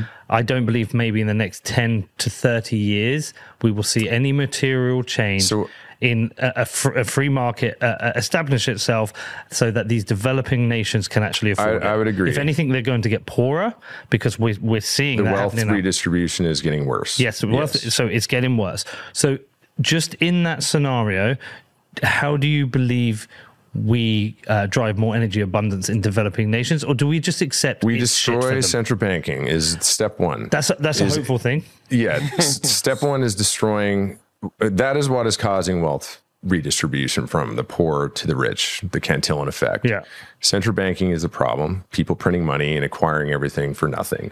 That would be the step one. Now I'm, we're arguing about energy systems. Is is is coal, is oil, is gas bad for impoverished people? I don't think that argument can be made. It's the it's the people manipulating society through violence and through economic incentives, which I would argue is stems from central banking. exist. But here. there doesn't. There's no We're point talking about arguing. the state. You can't bet on unproven reserves. I can't. I It can't doesn't matter. ensure that Why? Why are we working? Why are we working? Why are we asking? I can't. Ins- I can't ensure. I can't bet why are we begging the on government to technology. I what I can bet, okay, is that fossil fuels cannot accommodate three orders of magnitude more energy use. when the oil and gas and coal are all gone, how are you making your solar And then panels and all the What other I stuff? I can bet. Well, therefore, on- should we be retaining it so we can make that stuff? I guess so. I guess so. All right, listen, so look, let's say let's say for the sake of argument that there is three or four orders of magnitude more fossil fuels for and we're using you know every year year over year 3 to 4 orders of magnitude more energy because we're bringing energy you know prosperity to the developing world and everybody gets to use all of the energy we have available they get nice houses they get pools in the backyard. They get all of this. Okay. So now we're talking about SSP 8.5, the worst case scenario. Now, what does that look like? there, you're you're forgetting the entire economic. i- If as it becomes more scarce, the price goes up and less gets used per capita. And so they don't get to use energy because that has nothing to do with who gets to use it. It's it does. It means- does. It does. You Yeah, can't- how does it not? Because at the moment, if they so aren't you're getting access, so you're suggesting. I don't know who's suggesting it, but are you suggesting that instead of letting a free, and I agree, we don't have a free market. We're not going to have it for many years. ever. But you're arguing for a non-free market force, the government, to intervene and stop. That's what they're doing. That's what they're doing with what is carbon tax. They're just they're destroying our economy That's in in, Canada. that's in the developed world. yeah, but they're because we do have jurisdictions and we do have the ability to do that. But we're talking about the developing world here. so the problem of wealth. energy. The problem of wealth inequality is not a fossil energy? fuel problem. Nate, Nate, Facts. you're you're you're moderating and constantly interjecting, and the problem with that is it it kind of we just don't we don't make progress. We just jump around, and I'd rather keep it factual rather than uh, uh, uh, than uh, emotional. And I just think. Of course, Steve doesn't think these people don't deserve energy. I think we've already established that. We've already agreed that. I think the question I want to understand is, is that okay? Look, we don't have a free market. I think the developed nations are going to continually get screwed by the the developing nations are going to continue to get screwed by the developed nations. That is what it is. Let's move forward to the bit where we're talking about the fact that we are going to continue inc- an increased use of fossil fuels. That is going to lead to more carbon in the atmosphere. That is we will get the benefit of productivity around the world, but with that, we therefore do face an increase in temperatures because we've agreed the historical trend is correct. It's going to likely continue. So, therefore, a more important point to get to is that what should and could we can we do about that? Um, there are what have been regarded as climate hysterics who think we need to get off oil immediately. We've got people gluing themselves to uh, Van Goghs and throwing soup over shit, uh, and and uh, generally, um, you know, trying to disrupt society. Um, I don't think it's the most effective way, but at, at the same time, they are raising awareness. Um, Steve, what do you think about a continually rising uh, average temperature on the Earth, which may go to two, three and a half, four, five degrees, and what the impact that will be on the planet? How much time have you spent looking at that and looking at the impact? Uh, one uh, one example I was going to give is I generally look at the government as the worst user of energy on the planet. Uh, not because it's by intention, uh, but by by the fact that they don't earn the money that they get. It's taxed or brought in through seigniorage, which is money printing. Mm-hmm. And I think you could generally agree that, or most listeners would probably agree that the government's very corrupt generally across the across the globe, And very incompetent. inefficient mm-hmm. at spending money, very bureaucratic. There's a huge administrative load in the government that needs to be fed. And so, one thing that I, I'm very critical of is when you say have a carbon tax, and I'm being taxed as a homeowner or whatnot in Alberta for using natural gas, the money I earned call it on the free market. It's not free, but you know, in a more of a freer market system, I earned that money. I have to pay the government now, who's not, who's now, I'm not, that energy's not getting, not used by me. Of course, I'm not, I have less money to spend on the energy and stuff, but the government is spending it in my place. It's just a distribution of wealth. That's what a carbon tax is. Okay. So carbon tax is, is, is, is like a as a So- policy thing, but Yeah, just but in, sorry, I just want to go back to the point where I say, we, have you spent much time looking at the impact of climate change quite quite high average temperature changes? And when we say that average, okay, say it's an average of three, but some places going to be higher and some places going to be lower. The impact that has on the world, and and are you and you said. I don't think there's anything we can do about that. So you don't believe we can stop this happening. Whatever the trajectory is, the trajectory is. Not necessarily because I don't know what the trajectory is and I don't know what the full consequences are, other than there's going to be some negative ones like sea levels rising. Uh, you were talking to me about if the average ocean temperature uh, increased, like I don't know by what factor, but you get a, quite a bit of expansion. You do get destruction on coastal uh, regions. Over what time frame, I don't know. I know that people are mobile, so if it's over a long time frame, it's not as impactful over a low time frame. But again, from the engineering perspective, what can we do today? And I look at it like we can make systems more efficient. Uh, you can make an engine more efficient, which is what I do professionally. I put Bitcoin mines on engines so they don't waste power, and that's a good thing because uh, if you if you're wasting less, we're consuming less I do the resources. same thing. Exactly. That's what that what you do is the same thing. So you're ba- are you basically saying your view is we accept this and we learn to adapt. We use technology and my, innovation my to view adapt. is just simply we need to keep getting better at everything like use like while we're in a market that needs coal, which we still need it right now. If that changes in the future, so be it. I'm happy. Like th- I'm not some, I, even though I, I, as a provocateur, because I like to just get on the internet and poke people about how I love coal. And I do love coal because coal's so fundamental to everything we're all doing, even here today.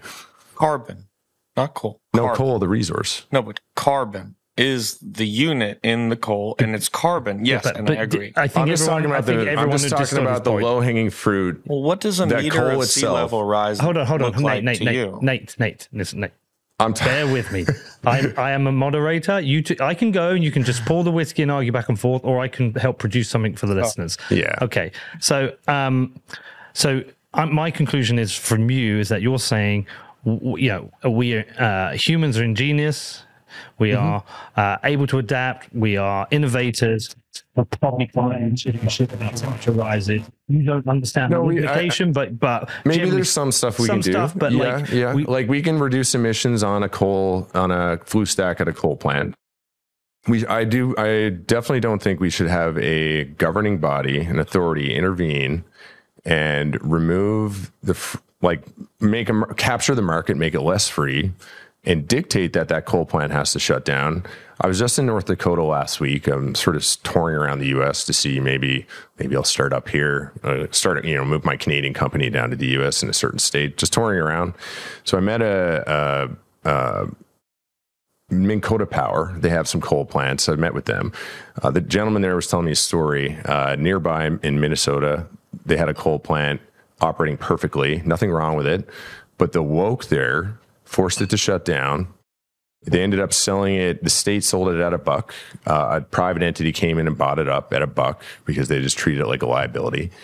And they bought it at a buck. And now energy, energy crisis hits, and all of a sudden, well, we s- still need that plant right now.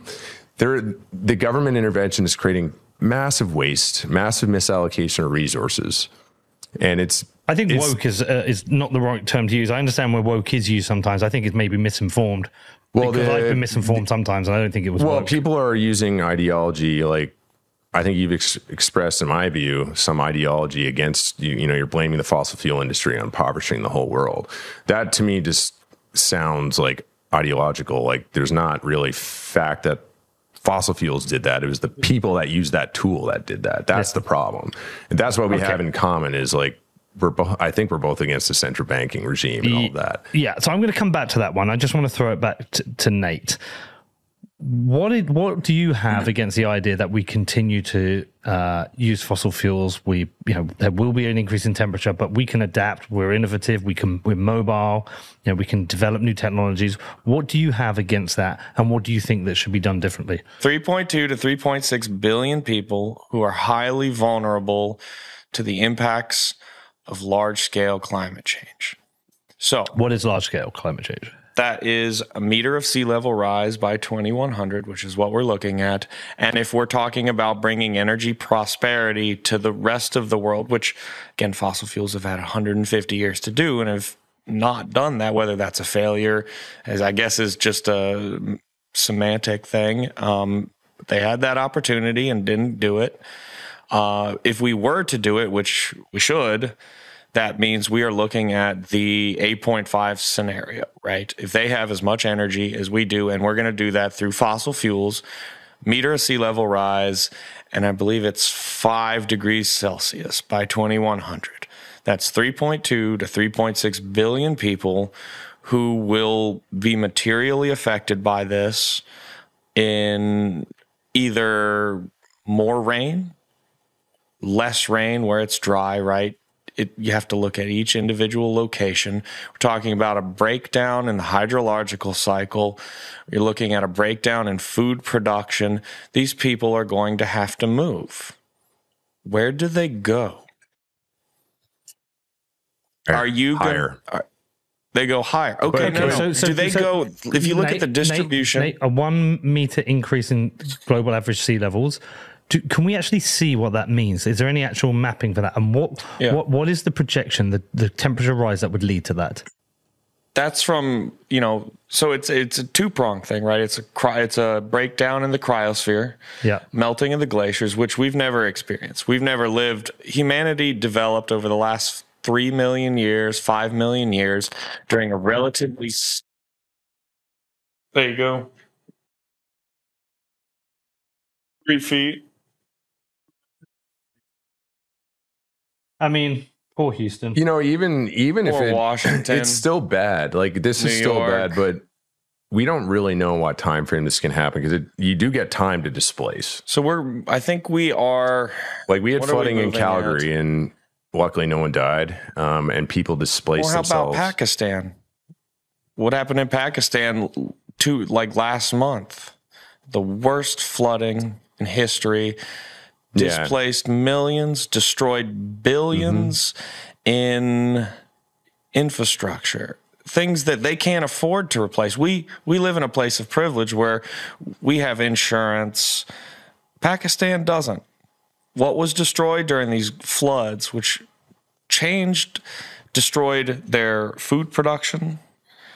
They they can't replace that. And so, what do these people do when they're forced out Okay, of their homes? Where so do I, they that's, go? I've got a relevant question to put to Steve on that. I'm going to come back to that. But let's. So we will potentially see a rise in sea temperatures, and Soon those we will. temperatures.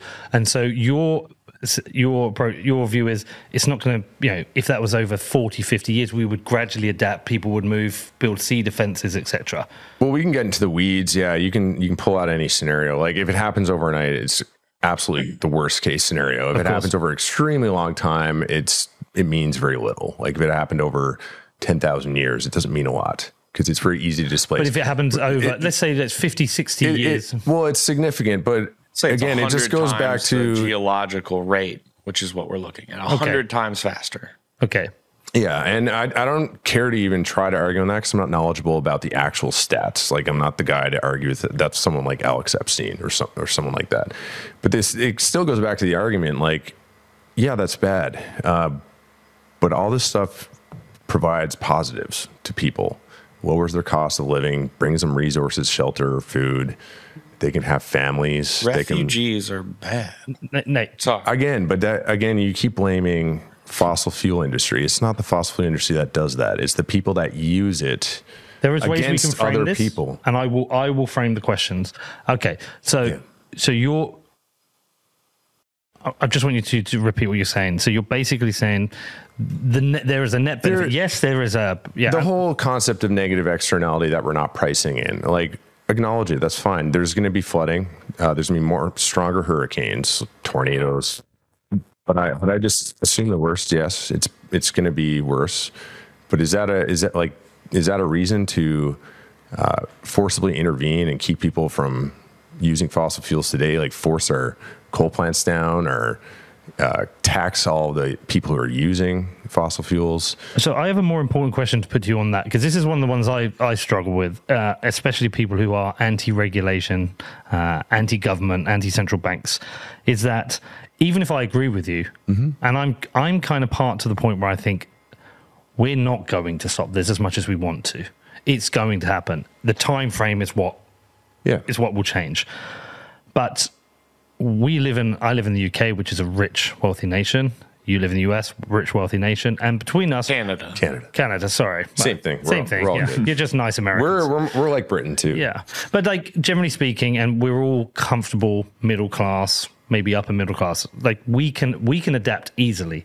I can get on a plane, and I can, or I can buy a house in the Highlands of Scotland. We're we're pensioners. We- We're, yeah, we're, we have the yeah. So not only like as an extension of the economic colonialism which Alex Gladstein's talk talk about, there's kind of a form of I don't want to say climate colonialism because it's not that, but it's like this disregard for poorer nations who we've abused for years. We we did inflict territorial colonialism. We did go and enslave people, and now we've enforced economic colonialism so we can live these great rich lives, and we've impoverished, impoverished their nations now we're going to if we are there is a, uh, a, distinct change in climate and we are going to see sea levels rise or an impact on poorer nations what do we do about them and that's that's where i really struggle because when I saw the recent debates at COP26, while a lot of people were focused on, oh, 40 private jets winning, yes, obviously that's shit and hypocritical. But I did also pay a lot of attention to the fact there were discussions about how we're going to redistribute money between nations. And whether you people agree or Wealth disagree equality. with that, yeah, that kind of wealth equality across nations where the nations that have benefited from causing the climate change are at least trying to support those who have benefited less and suffered dire consequences. And it's a real important question for especially for libertarians. It's like, what do we do about this? Because I don't believe it will be done in a voluntary way. So I want to put that to you. Right, and that's it's a great question. Wealth equality and energy equality are synonymous. Energy is wealth. If you have a if you have a abundance of energy anywhere you are, you're typically going to be in a good spot. Uh, we used Nigeria earlier. Nigeria is an oil-rich nation. They have a lot of flaring, so I'm you know I'm well aware of that because I have a lot of Nigerians calling us, especially since I've been doing it so long about Bitcoin mining off like flare gas. It's what we're known for. So rich in uh, and and I know that Nigeria is. I think their their economy has come a long way, even in the last last little while. But if you're if you're going to suggest that any African nation is oppressed, which many are, uh, to say that it's energy barons just doing it. Well, I would say the barons that are doing it is is true. It's not the fundamental technology that's causing it, though. It's not the question I'm asking. What I'm asking is is that we have the ability to adapt. I, as an individual, can buy a house high up on a hill, inland, and We uh, have to stop the inequality. What the source of the inequality is what we have to do. Which is what all I do is tweet about that. Okay, so so how do you do that? The destruction of central banks? Destroy. You need. Do you need sound money. Yes. What if the rise in temperatures and the rising sea levels uh, outpaces the speed at which we can uh, get off a fiat That- system? And we are in a situation where these decisions are made by governments and central planners. Yeah, you said you are in certain instances pro regulation, so you accept the need for some kind of centralizing force. What do you think we should do? It's the, it's All the we, I think all we can do is promote uh, the correct ideas. Like the only effect I can have is to perpetuate the correct ideas. So that's why I'm a Bitcoiner. I think. I think I see Bitcoin as an option to people. I, uh, you know, I suggest they consider it. I can't force anyone's hand. I don't want to force anyone's hand, but I, you know, we have this beautiful Pacific Bitcoin conference, and you know, you get a bunch of the best Bitcoiners in the world talking about how the technology is a freedom technology. Uh, so people, and actually, I think Nigerians are, are, are becoming known for being Bitcoiners. Is Yeah. what I'm hearing, and that's what I want to see. Uh, but that's one option. That doesn't mean that's not the only path forward. Um, I would like to see if it can be done through politics, which I'm skeptical of, because I'm just a skeptical skeptic of our, of our system. I think it's deeply corrupt. I agree. But if it wasn't, and there really truly was a way to vote out central banking and more specifically unreserved fiat, money printing, seigniorage, the sovereign printing money and debasing the currency, if we can get rid of that, I think that will be the first true, like, uh, fundamental step in getting what is currently a highly skewed wealth uh, balance in the world from well the elites have it all like in the and, and the rich countries have it all and the poor are just absolutely trampled on that'll be the start because africa is, is a is a resource rich continent immensely they should be a very rich uh, if it, they should be very call it equal on the wealth spectrum, but they're not, and that's I blame fiat. I just call the fiat maximalists. I blame fiat for that. I blame money printing for that. I blame so- the economics of violence, who many of your other guests could articulate much better than I have. Yeah. so I think I'm a Bitcoin uh, Bitcoin maxi. I'm a Bitcoin Bitcoiner. I use it in my business. I create a circular economy with my customers, and I'm I prefer the money. I think it's better. Um, but that doesn't mean to say that it's for everyone in the world. It's you know it has limitations. That's why I've also talked about. I would like to see even a return. I don't know if this is going to happen. I I was arguing with people this week about it. I would like to see a return if if because I don't think the state is going to adopt Bitcoin, despite the hope that many Bitcoiners have. I don't see the governments adopting it, central banks adopting it. But you know what? Maybe Bitcoin, through its competitive, forcing them into com- competition to have a, a sounder money, because people are opting out of their money, and which eventually we'll hit a tipping point if, if it doesn't stop.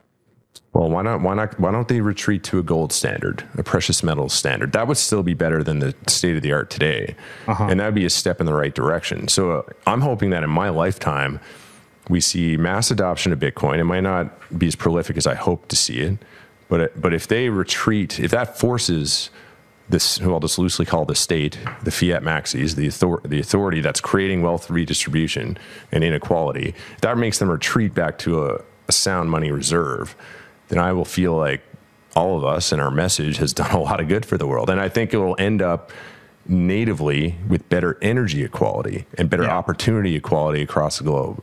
This show is brought to you by Wasabi, who I will now be using to make sure I keep my Bitcoin private. With the release of Wasabi 2.0, privacy is now effortless as a wallet has introduced privacy by default. Now, rather than having to choose to CoinJoin, this can be done automatically, so you just have to receive your Bitcoin, wait for the CoinJoin, and then you can spend freely. All the magic happens automatically in the background, which is a massive UX improvement which you know, that's always something I care about.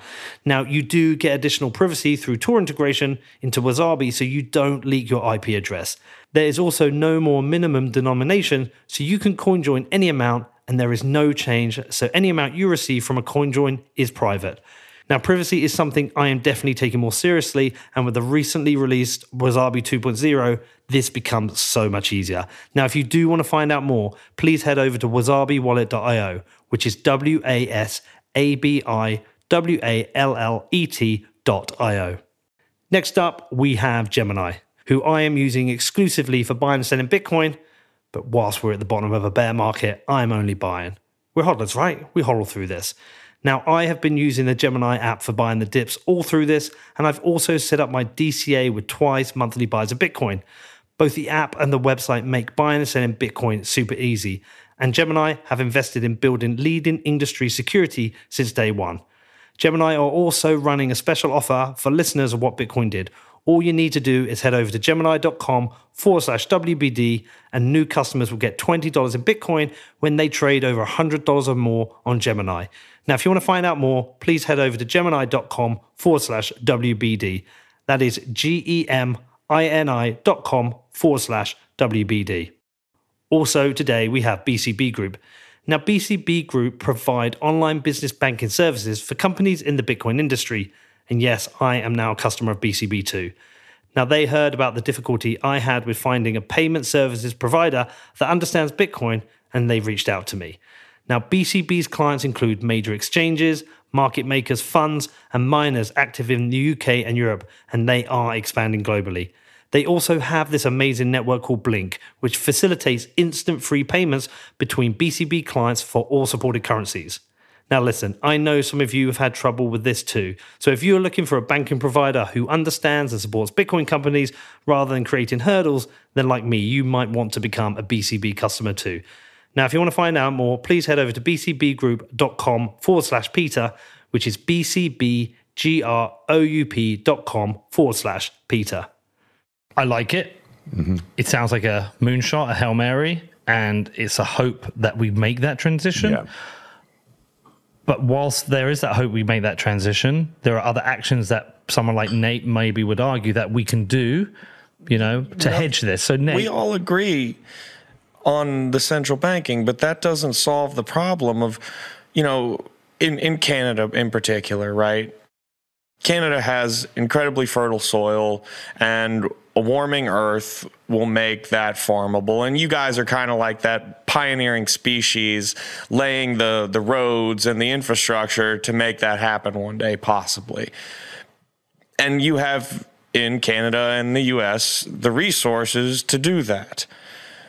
But nothing you just said addresses the 3.2 to 3.6 billion people in impoverished countries to handle. And you mentioned one thing earlier about oh it does you know we we can adapt to slow slow rising seas but it's not slow rising seas. We're talking about the major damage from hurricane is hurricanes is not necessarily the wind it's the storm surge.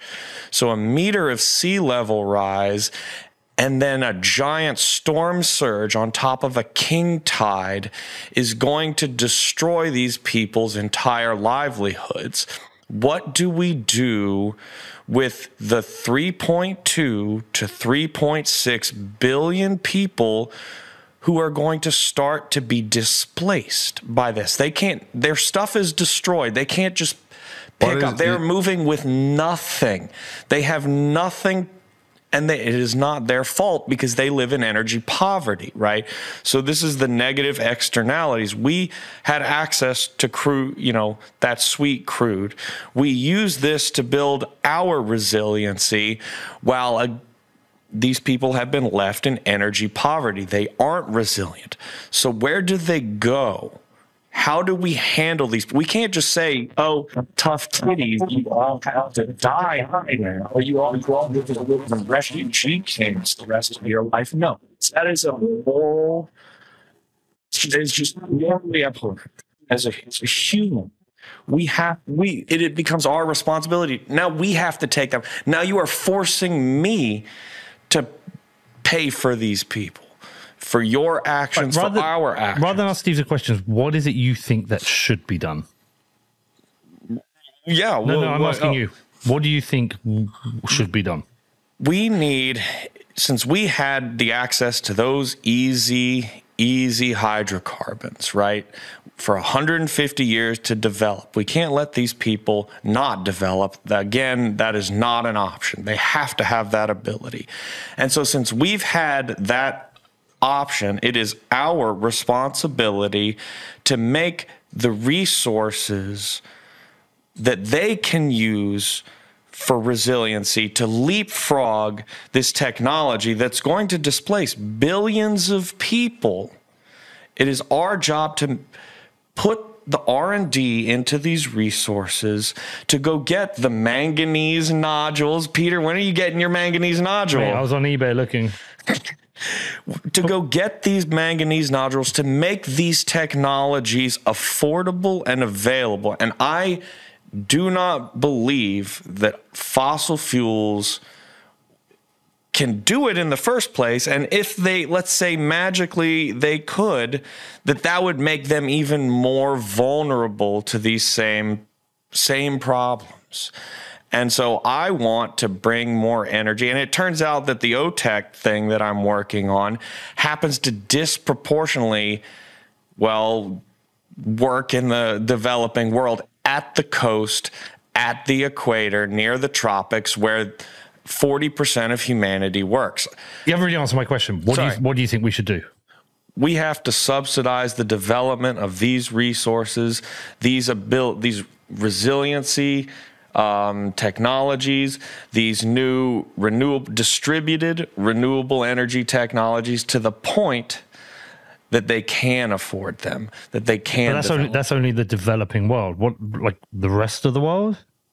So when you look at the models, right, what you see is that depending on where the emissions of the world are, you see a peak temperature and then a descent, right? So if we cut our emissions, yes, it will continue to get hotter for a little bit, but it'll come back down. That's what we have to do as fast as humanly possible through the proliferation of nuclear, hydro where it's available, whether that means building these resources in places we don't live, using taxing the carbon for its negative externalities to help these people because at the end of the day it's our fault. It becomes to quote Troy Cross this is a tort issue. We are going to hurt them and well at the end of the day it's our fault and we, we're kind of on the hook. So you believe we need to transition to more renewables and, As and much nuclear as and possible. quickly as possible. as yes And Can we talk it- about the subsidy aspect of that? Yeah, So I mean, I'm I'm pitching that the the centralized control, the government, the authorities are the cause and the root cause of wealth inequality and energy inequality. Uh, I've also said I believe on a if we had a free market, you would have the optimal balance of energy systems, whether it's renewable or whatnot. So you're you're suggesting that we use more of the centralizing control, which is the government. I'm just to say loosely the government because they're tied in with the central banking and seigniorage and wealth inequality. You're suggesting give them even more power than they currently have to fix the problem that they caused, is effectively the way I read what you're saying. The problem that fossil fuels caused. The problem that I- humans using. So I fossil guess that's where we disagree because I'm saying that it's not fossil fuels; it's the authorities that are So, wielding it. Let me ask you a question, Steve.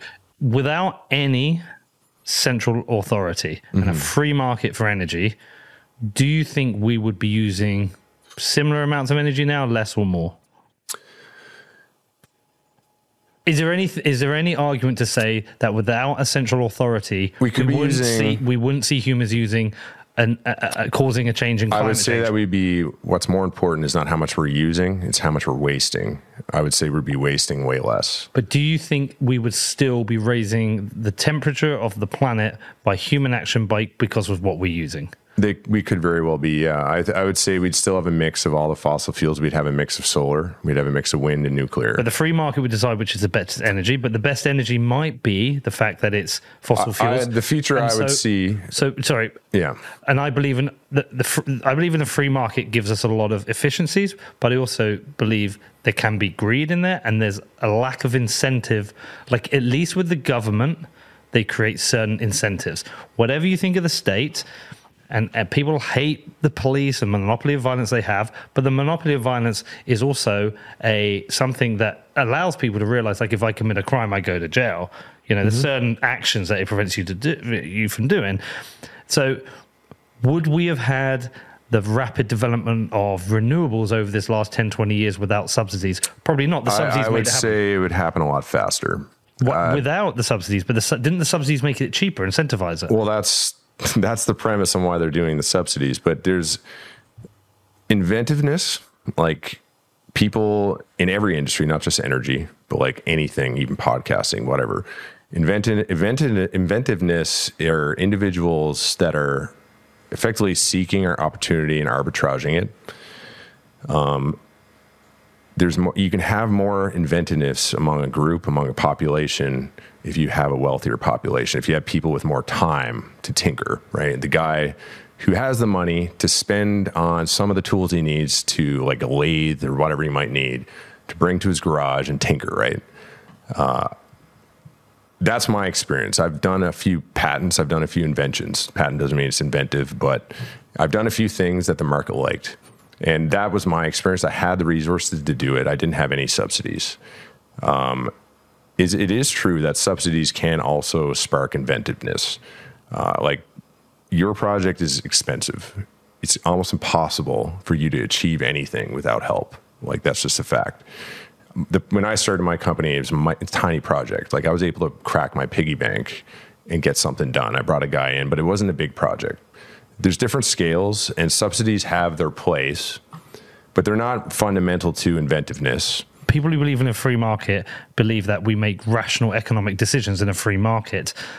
Um, rational economic decisions might not always consider the externalities. So, for example, a rational, like I always bring up the DuPont example, Uh, they poison the waters. The, the, yeah. Yeah. Because uh, as a rational economic actor, you might not give a fuck about downstream and poisoning Yes. waters. And so, as a rational economic actor, without subsidies, you might not have seen the rapid expansion of renewables. Outside of anyone who's listening saying, well, this doesn't work, well, look at you. I'm just saying that has been something that has supported the Yeah, expansion. they, it's been So- very well funded. Yes. so the point I'm trying to get to is that even with a free market, we still might be facing an existential issue with rising temperatures.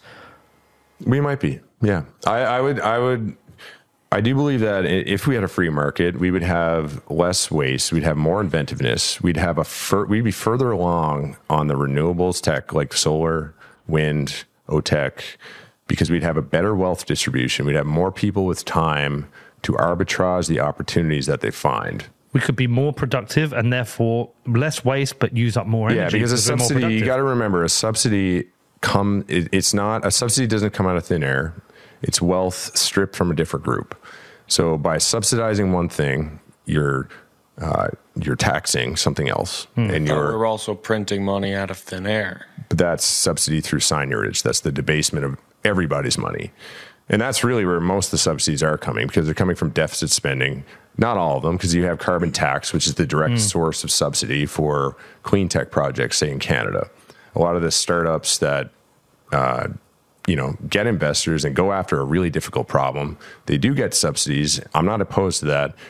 Well, I'm, I'm, I'm I am opposed to it in the sense that I don't think it's right to strip the wealth from everyone else in order for the government to decide where it goes. I think there's a better way on a free market, which would be all privately funded. I mean, if, if we had a true free market and better wealth, it really comes down to wealth distribution. If we didn't have this huge wealth inequality problem, we would have more inventiveness. I think batteries would be further along. I think. Uh, Can I car- push back a little yeah, bit? sure.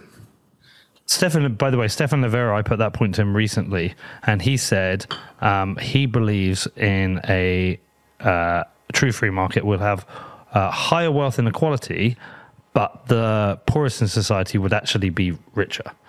They would have a higher standard of living, but we'd have higher wealth inequality.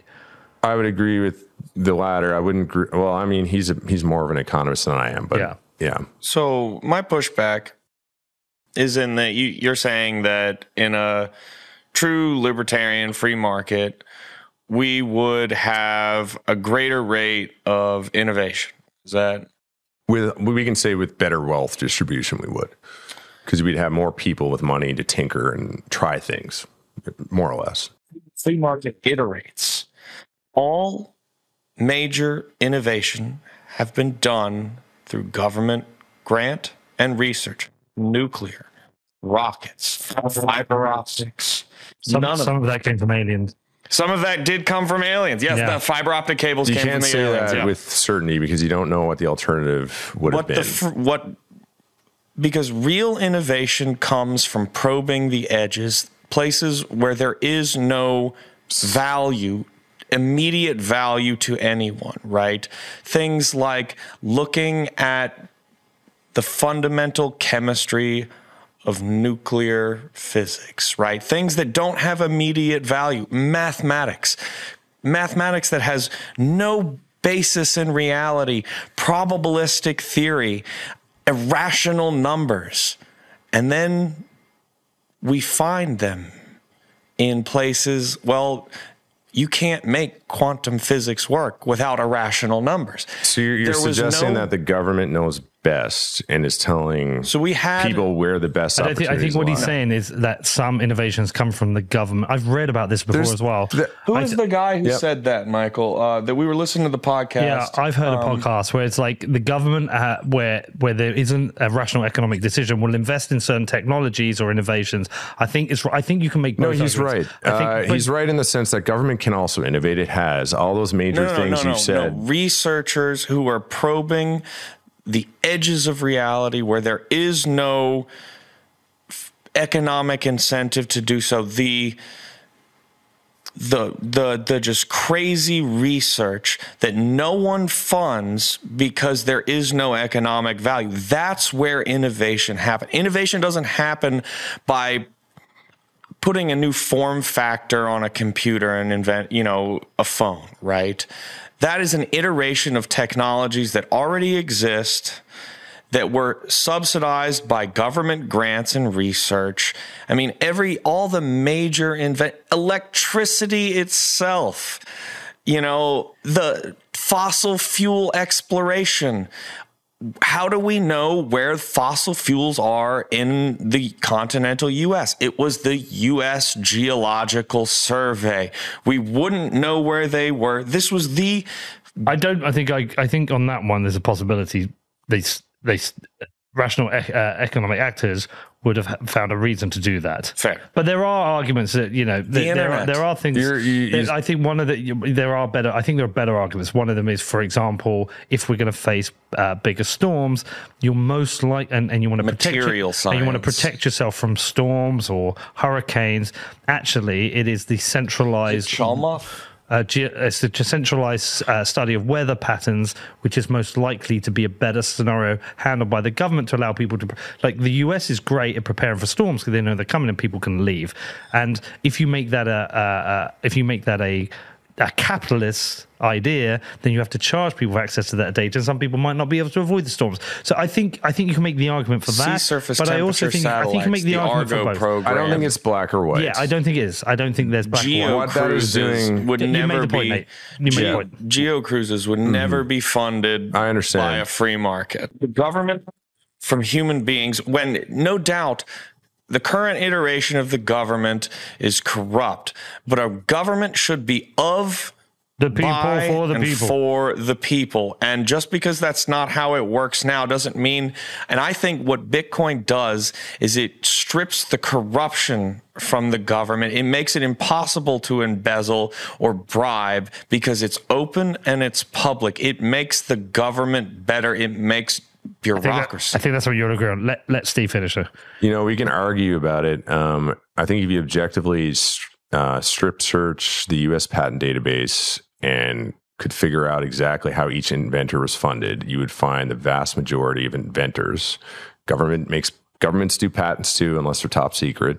Uh, they're they are not government funded. The You'll vast find majority grant of them. money at the bottom of every guys. single thing. Right. Guys. At the end of the day, you talk. You can talk about money. What we're really talking about is time. Time to produce something. There are some projects that are immense. Like I compared my, you know, when I started upstream data, my little project versus what you have. It's very big, different scale. Uh, you're discounting the fact that human beings can pool resources together. Say, say in say in a different universe, we have better wealth distribution, and you're like, hey, OTEC is sick, everybody. Let's get after this.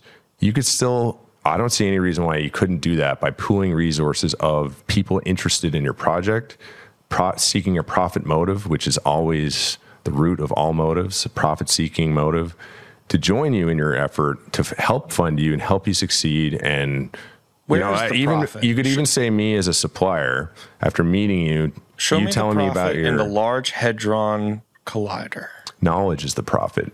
Knowledge drives new. yeah, new but I can't No, sell. no, No, look, come on. knowledge drives new technology. you wouldn't get the Large Hadron Collider without. Uh, You wouldn't get an international space station. There you wouldn't many- get satellite technology. You wouldn't get you wouldn't get fiber optic communication because these things took hundreds of separate research grants and It's hu- groupings of- thousands it's of groupings of individuals who had no economic value until they all did until there was a cacophony of these scientific voices all melding together and out plops the internet out plops satellites You're talking out about a grouping of individuals who have the time to do something Because which can be driven by pooling of a free market group of people who want to profit from it. I think the point that Nate's trying to make is that there's either no immediate profit or there's no future profit of some of these things. That's called risk. There's risk management. but but but do you not think it's he makes a good point with regards to uh, rational economic actors iterate they don't innovate in that how can you like for example i think Well, how I- do you distinguish them? I mean, if you're Well, doing something, you can almost look at every invention as just making the use of energy more efficient. Like we're extracting our resources more efficiently. Every little knickknack does something to help. action at a distance is not making energy more efficient. Quantum entanglement.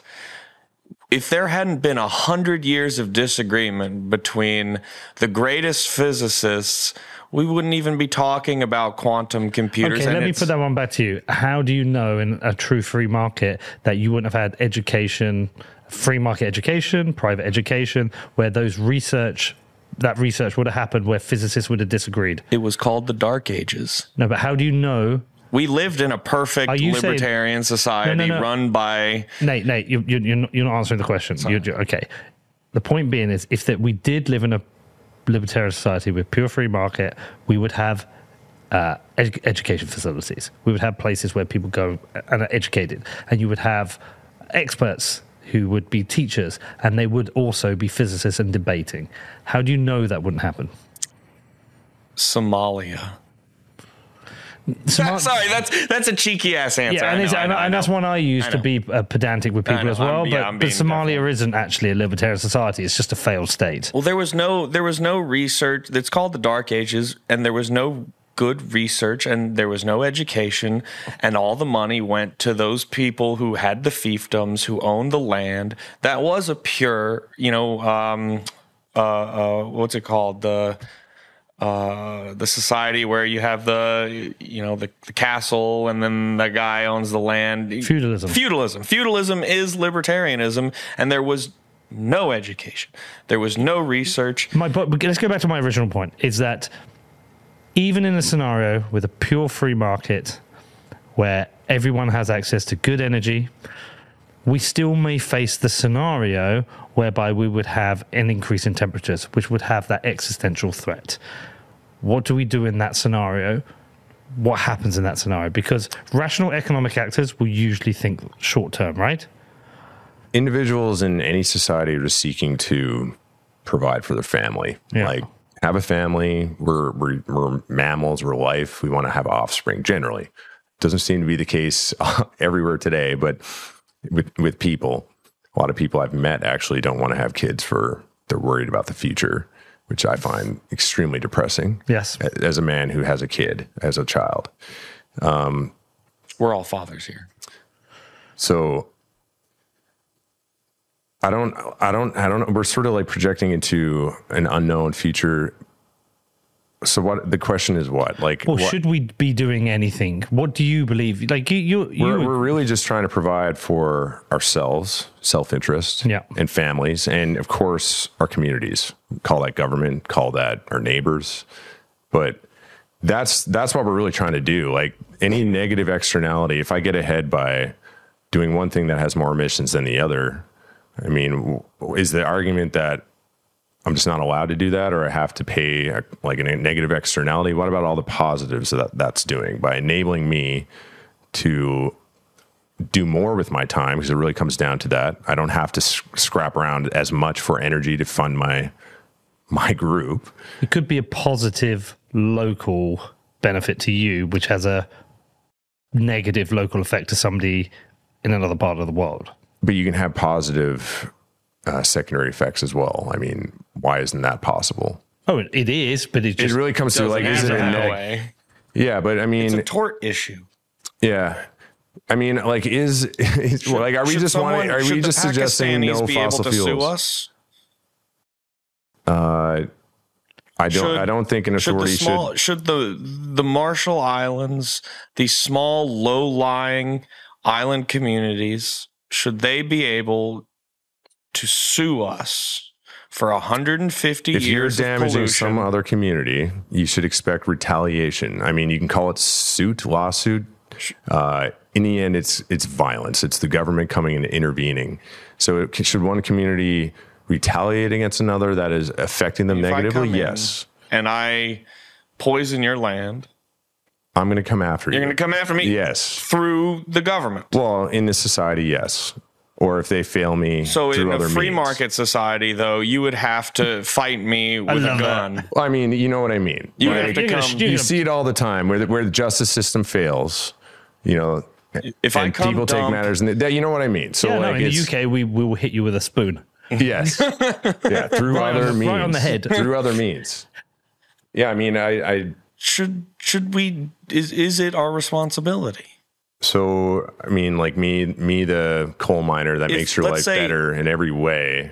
If Like, if our And what do I emissions, get out of it? If our mm-hmm. emissions cause the glaciers to melt, cause the cause the sea to expand, cause the salt water, the freshwater lens in these small, low-lying island nations to disappear, and they can no longer live. sh- Are you? Are we responsible? And what should be done? What should be done to remedy that? That's a lot of questions. Let him answer. Should the government step in? Um, if I if I harm you, I would expect consequences. I mean, But still, I just don't how see how do why- you realistically measure that? How do you realistically measure that Yeah, you so the cur- in the in in Canada have affected, you know, whoever in the Marshall Islands? You can't you can't make that connection between two people. You have to aggregate them, and you can. But you can You can aggregate them. Yeah, Yeah. Um, but what what solution are you suggesting? Like what About possibility some accounting scheme. an accounting scheme where we enrich Just the I'm being authority? cheeky. I apologize. I, mean, just I don't. think the is thing is, some like, people- if I knew a solution to never have any uh, change in the climate, from whether it's warmer or cooler, I'd love to. I'd love to discuss that. I don't have one. There's this this nice set of And if you look at, model integra- intercomparison projects. I just don't understand what the problem is. If you even look historically over a long time frame, things change. They do change. Yeah, we have now an effect on it as well. But what are we suggesting we do? Like, just what what happens if we if we have an authority say no more no more of this n- nasty stuff that's causing these negative externalities? Like, how did what's I think the- this is why some people like the idea of a carbon tax because I know it would be completely inefficient, full of weird it misallocates It capital. misallocates capital, but but it, it at least provides a, a, a function to redistribute from those who have caused more it's damage causing- to those who've caused less. You're really just arguing for a carbon tax is harming people. I'm not arguing for anything. I'm what No, I I'm know, but like to you is if- what, if- what, why if- people consider it. I would, if Nate's suggesting either carbon tax or any forced state authority to reallocate resources, so no coal for you, and you got to go to solar. But you just what said you're doing you would is forcibly if I dumped No, I'm poison saying that on your land. you're forcing. and you would use the power of the state and the violence of the state to come after me for doing something to you. But now, in the case where we, but as a global reality? society, are dumping poison onto someone else's land, But we're not talking now about it's poison. A, now, I think I think Steve, I- I think I don't think you've given us uh, a strong on a personal perspective. I don't think you've given a strong answer for fairness in the system. In in a global system where it's one climate really, and the wealthier nations have uh, benefited from the fossil fuels. but we are talking about a future, like a scenario where wealth is equal, and in this No, scenario, I'm talking about right now. We are already seeing impacts of climate change on whether it's uh, the example we've talked about before because we've researched it is coffee producers in Ethiopia. we've, we've to- acknowledged that the current state is terrible of Yes, wealth but- inequality no, and no, energy inequality. But but what is how do we how, what is the balancing function if you aren't able to get rid of central banks and solve that problem? Which I don't. You know, No, what I'm what I'm asking is, in the ideal world, okay, what is the ideal future here? Like where wealth is more equalized, energy opportunity is more equalized. Are are you suggesting that nobody's having carbon emissions, or we all have equal carbon emissions? no, no. What is the balancing function for the impact of climate change between wealthier and uh, developing nations? No, I'm I'm trying to say that in this idealistic future that you have clearly in your head, I assume. No. you don't. Just just that question I've So- asked you. What's the balancing function? Is if and if the answer there is none, I would say Fucking there. it, I don't fine. think there's anything we can do. If you want, if you're going to use energy, you're going to emit carbon. The lowest base load you can have on the in the economy, which is everything, is not using any energy whatsoever. Your metabolic rate is about 80 watts. That's your lowest impact. That's your lowest pollution level. Like your negative. That's just your the breath coming out of your mouth. That's you hunting and gathering and eating. That's the lowest possible. That's just you. We're we're basically a light bulb running our body, right? So that's the lowest we can be. So what are we striving for? Are we just like striving to get there? Well, no, there's example- always going to be a level of carbon emissions that we're leveraging technology no, of course. to do. But like the U.S. population, uh, what the U.S. is, I think, thirteen percent of global emissions, and what three hundred fifty million out of eight billion. What's that about? Oh, Three percent of the world population. I don't know. I'm just throwing a number out. Keep- What I'm higher saying is, energy usage, yeah, higher emissions per Yeah, capita is so, what you're saying. Mm-hmm. they- they've got the high benefit, they've got the hi- uh, they've got the wealth and resource to, to mitigate and adapt. What is the balancing function for nations who don't have that? And if the answer there there is none, that's fine. That's an answer. I'm just wondering I what thought we answer is. established that my opinion is the balancing function is to create the equality where the we can say the energy and emissions per capita is equal. Right? That's what we're talking about. Because Amer- if you're saying America, Americans have more emissions per capita than other nations, which I think is true. Okay, so how do we equalize it? First of all, like how do we equalize it? I already answered that, which was But does that actually equalize it, or does that equalize the opportunity? I, I don't think you can disentangle wealth equality and energy equality. Like the how much you're emitting really is a function of how much you're spending, right? yeah, but there's there's a chronological consideration here that some nations are further ahead in terms of innovation, development, They are. you know, wealth accumulation, and even if you had energy equality, these developing nations are just behind. I'm having trouble with the question because like there is a there is an emissions level per capita that's not equally distributed. I'm saying that if wealth was equally distributed, which implies energy is equally distributed, you would have relatively equal distribution of emissions, which seems to be our problem here. Like we're saying that emissions are the bad thing. Not necessarily, because um, you might proportion per capita have uh, equal distribution, but like if you look at something like a small island, their total contribution might be tiny, and they still might suffer vastly different consequences than a larger nation. Yeah, I mean, there's the current state of things. Emissions are really sort of, you know, you can say they're tied to your spending. If you're spending a lot of money, you're actually generating a lot of production amongst society, right? You're buying burgers, you're buying houses, and people have to go build that and consume resources and make emissions. So it's really a function of spending. And if you have a wealth equality across the globe, and I'll say it on a per capita basis, then you should have a, a relatively equal emissions cost. The consequences might be different due to the geography of the nation you live in. Yeah. There are there are differences. I'm just saying in this ideal scenario where everything's equal. And and and here's what I'm trying to get at. When you're trying to solve a problem, right? Like in engineering, you know, I'm going to keep going back to that. What what is the what is the what is the future we're trying to make? Like, okay, you're you're you're you have a you have a problem at a plant and you need to fix it. Well, what does the state look like, and how do you build to get there?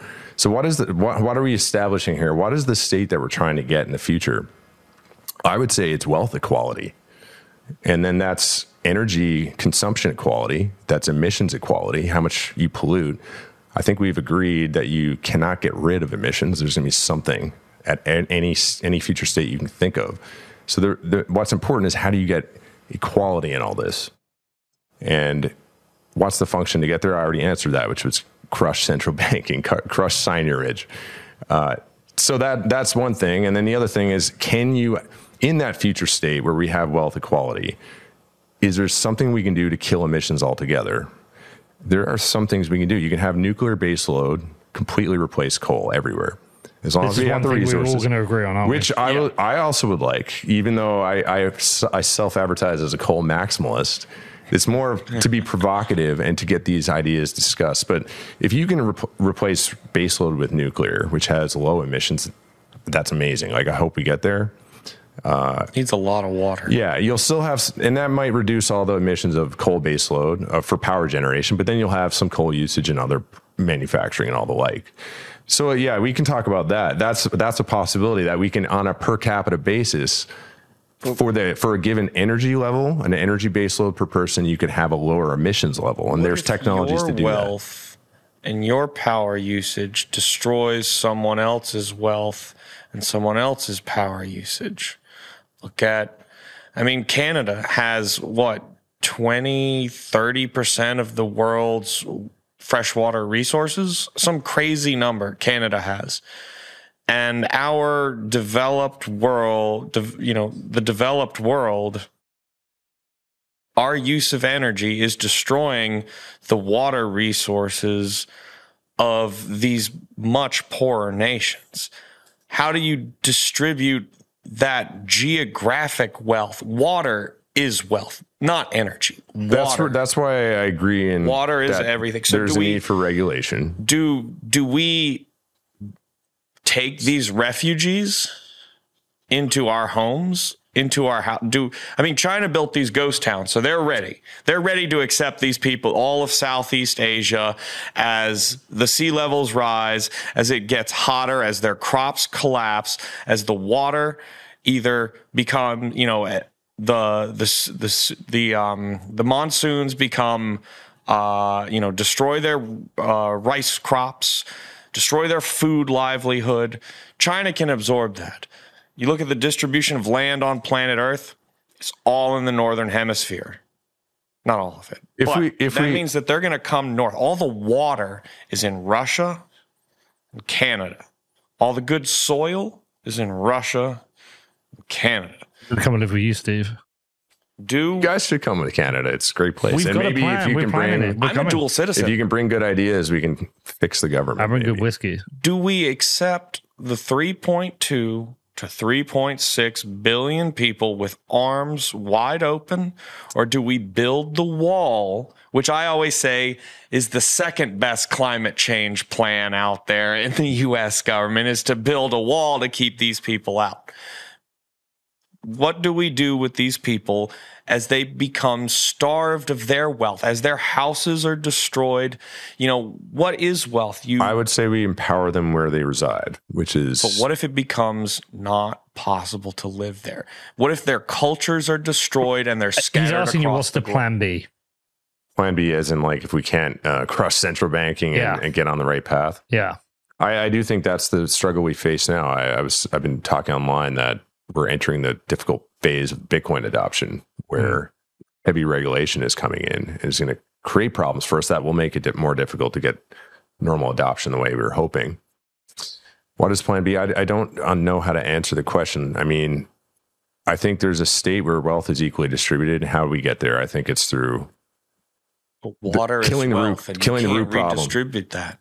And Yeah, we're but you're- you're talking the way about- that water is distributed right There now. is circumstantial problems that uh, I can't solve, that the government can't solve, as far as I'm concerned. But a free market can at least try to redistribute themselves. Free market concentrates wealth. If we empower people in a nation that's being strip mined from fiat maximalists and empower those people, maybe it's Bitcoin, I hope it's Bitcoin, that they empower themselves through us as a group on a network, on a distributed network. food.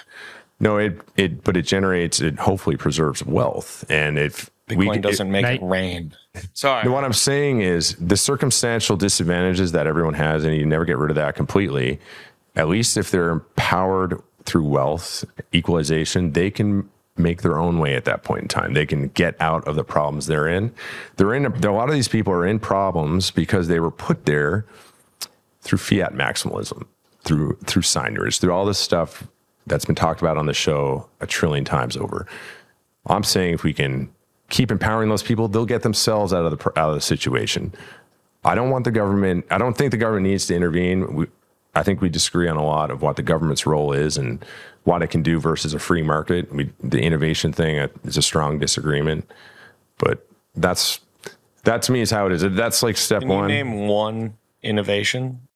I have a I have a pump that I designed. Me. No, no, no, no, no. But that's an iteration. Name name an, a true one, just one. Give me one example. Well, you're going to have to define. Pardon? Tax. That was being ironic. If you you have to define what an, what, what is the difference between iter, we in, Can I? I'm going to make a point here. Look, we've we've hit a point where I think we've hit an impasse where we're not making uh, I, progress. I at think that's true. Yeah. And uh, I think what we should do is we should end. We have a little conclusion. We should end and, and then come back to this at another point.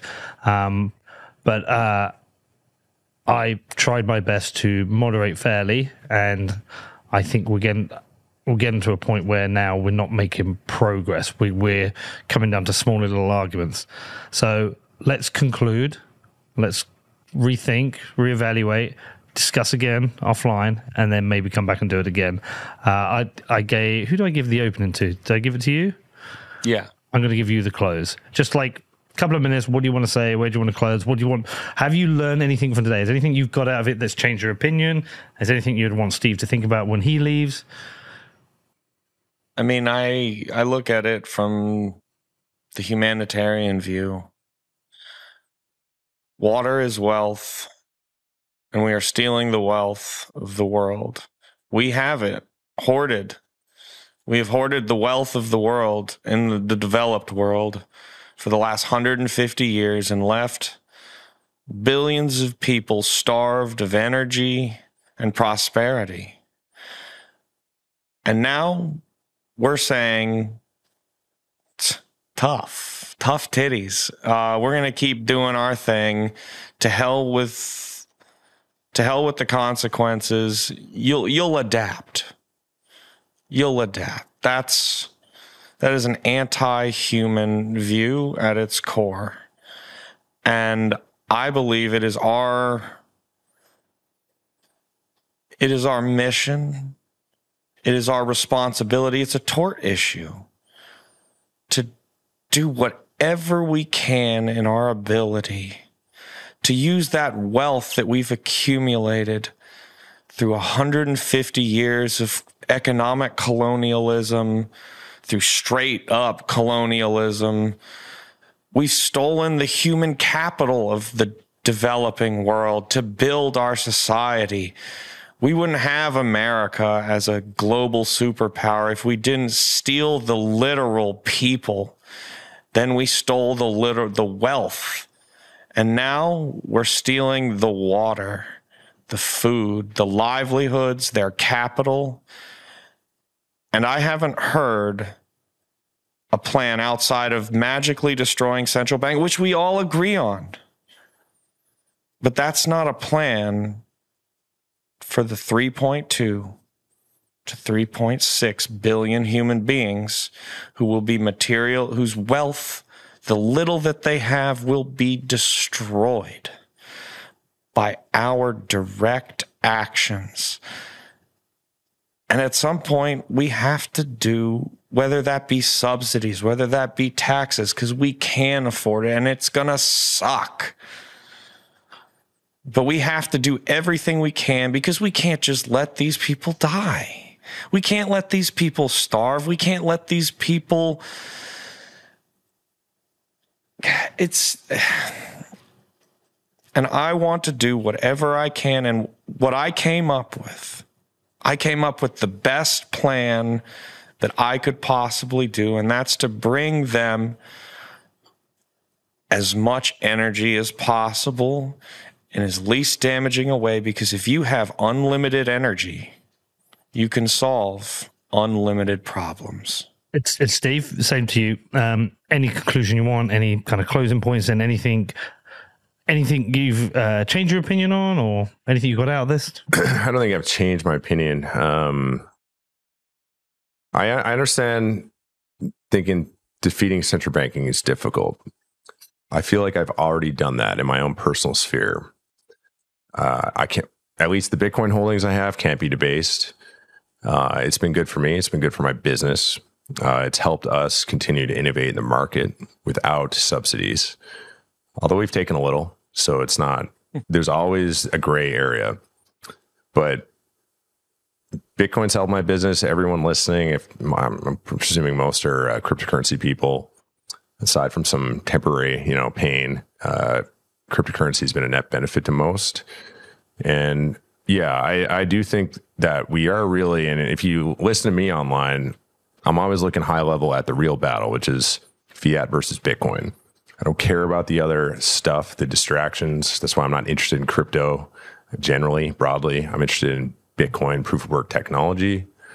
And so, yeah, my, my opinion is just simply it's not my place to just you know, pay the government to go help some guy in Timbuktu. I'm going to go help everyone in my immediate community, my suppliers, my people I trade with, my business partners, my family, all this stuff. And I'm going to use Bitcoin as a tool to get there. And I think that as that catches on, as you do it and the network grows, it's the compounding effect will eventually be impossible to reverse. It'll just, it'll very quickly, the whole gradually then suddenly thing. So, you know, bring it back to Bitcoin, baby. I mean, that's what all that's how I'll end. All right. Listen, I appreciate you both. I got a lot out of this.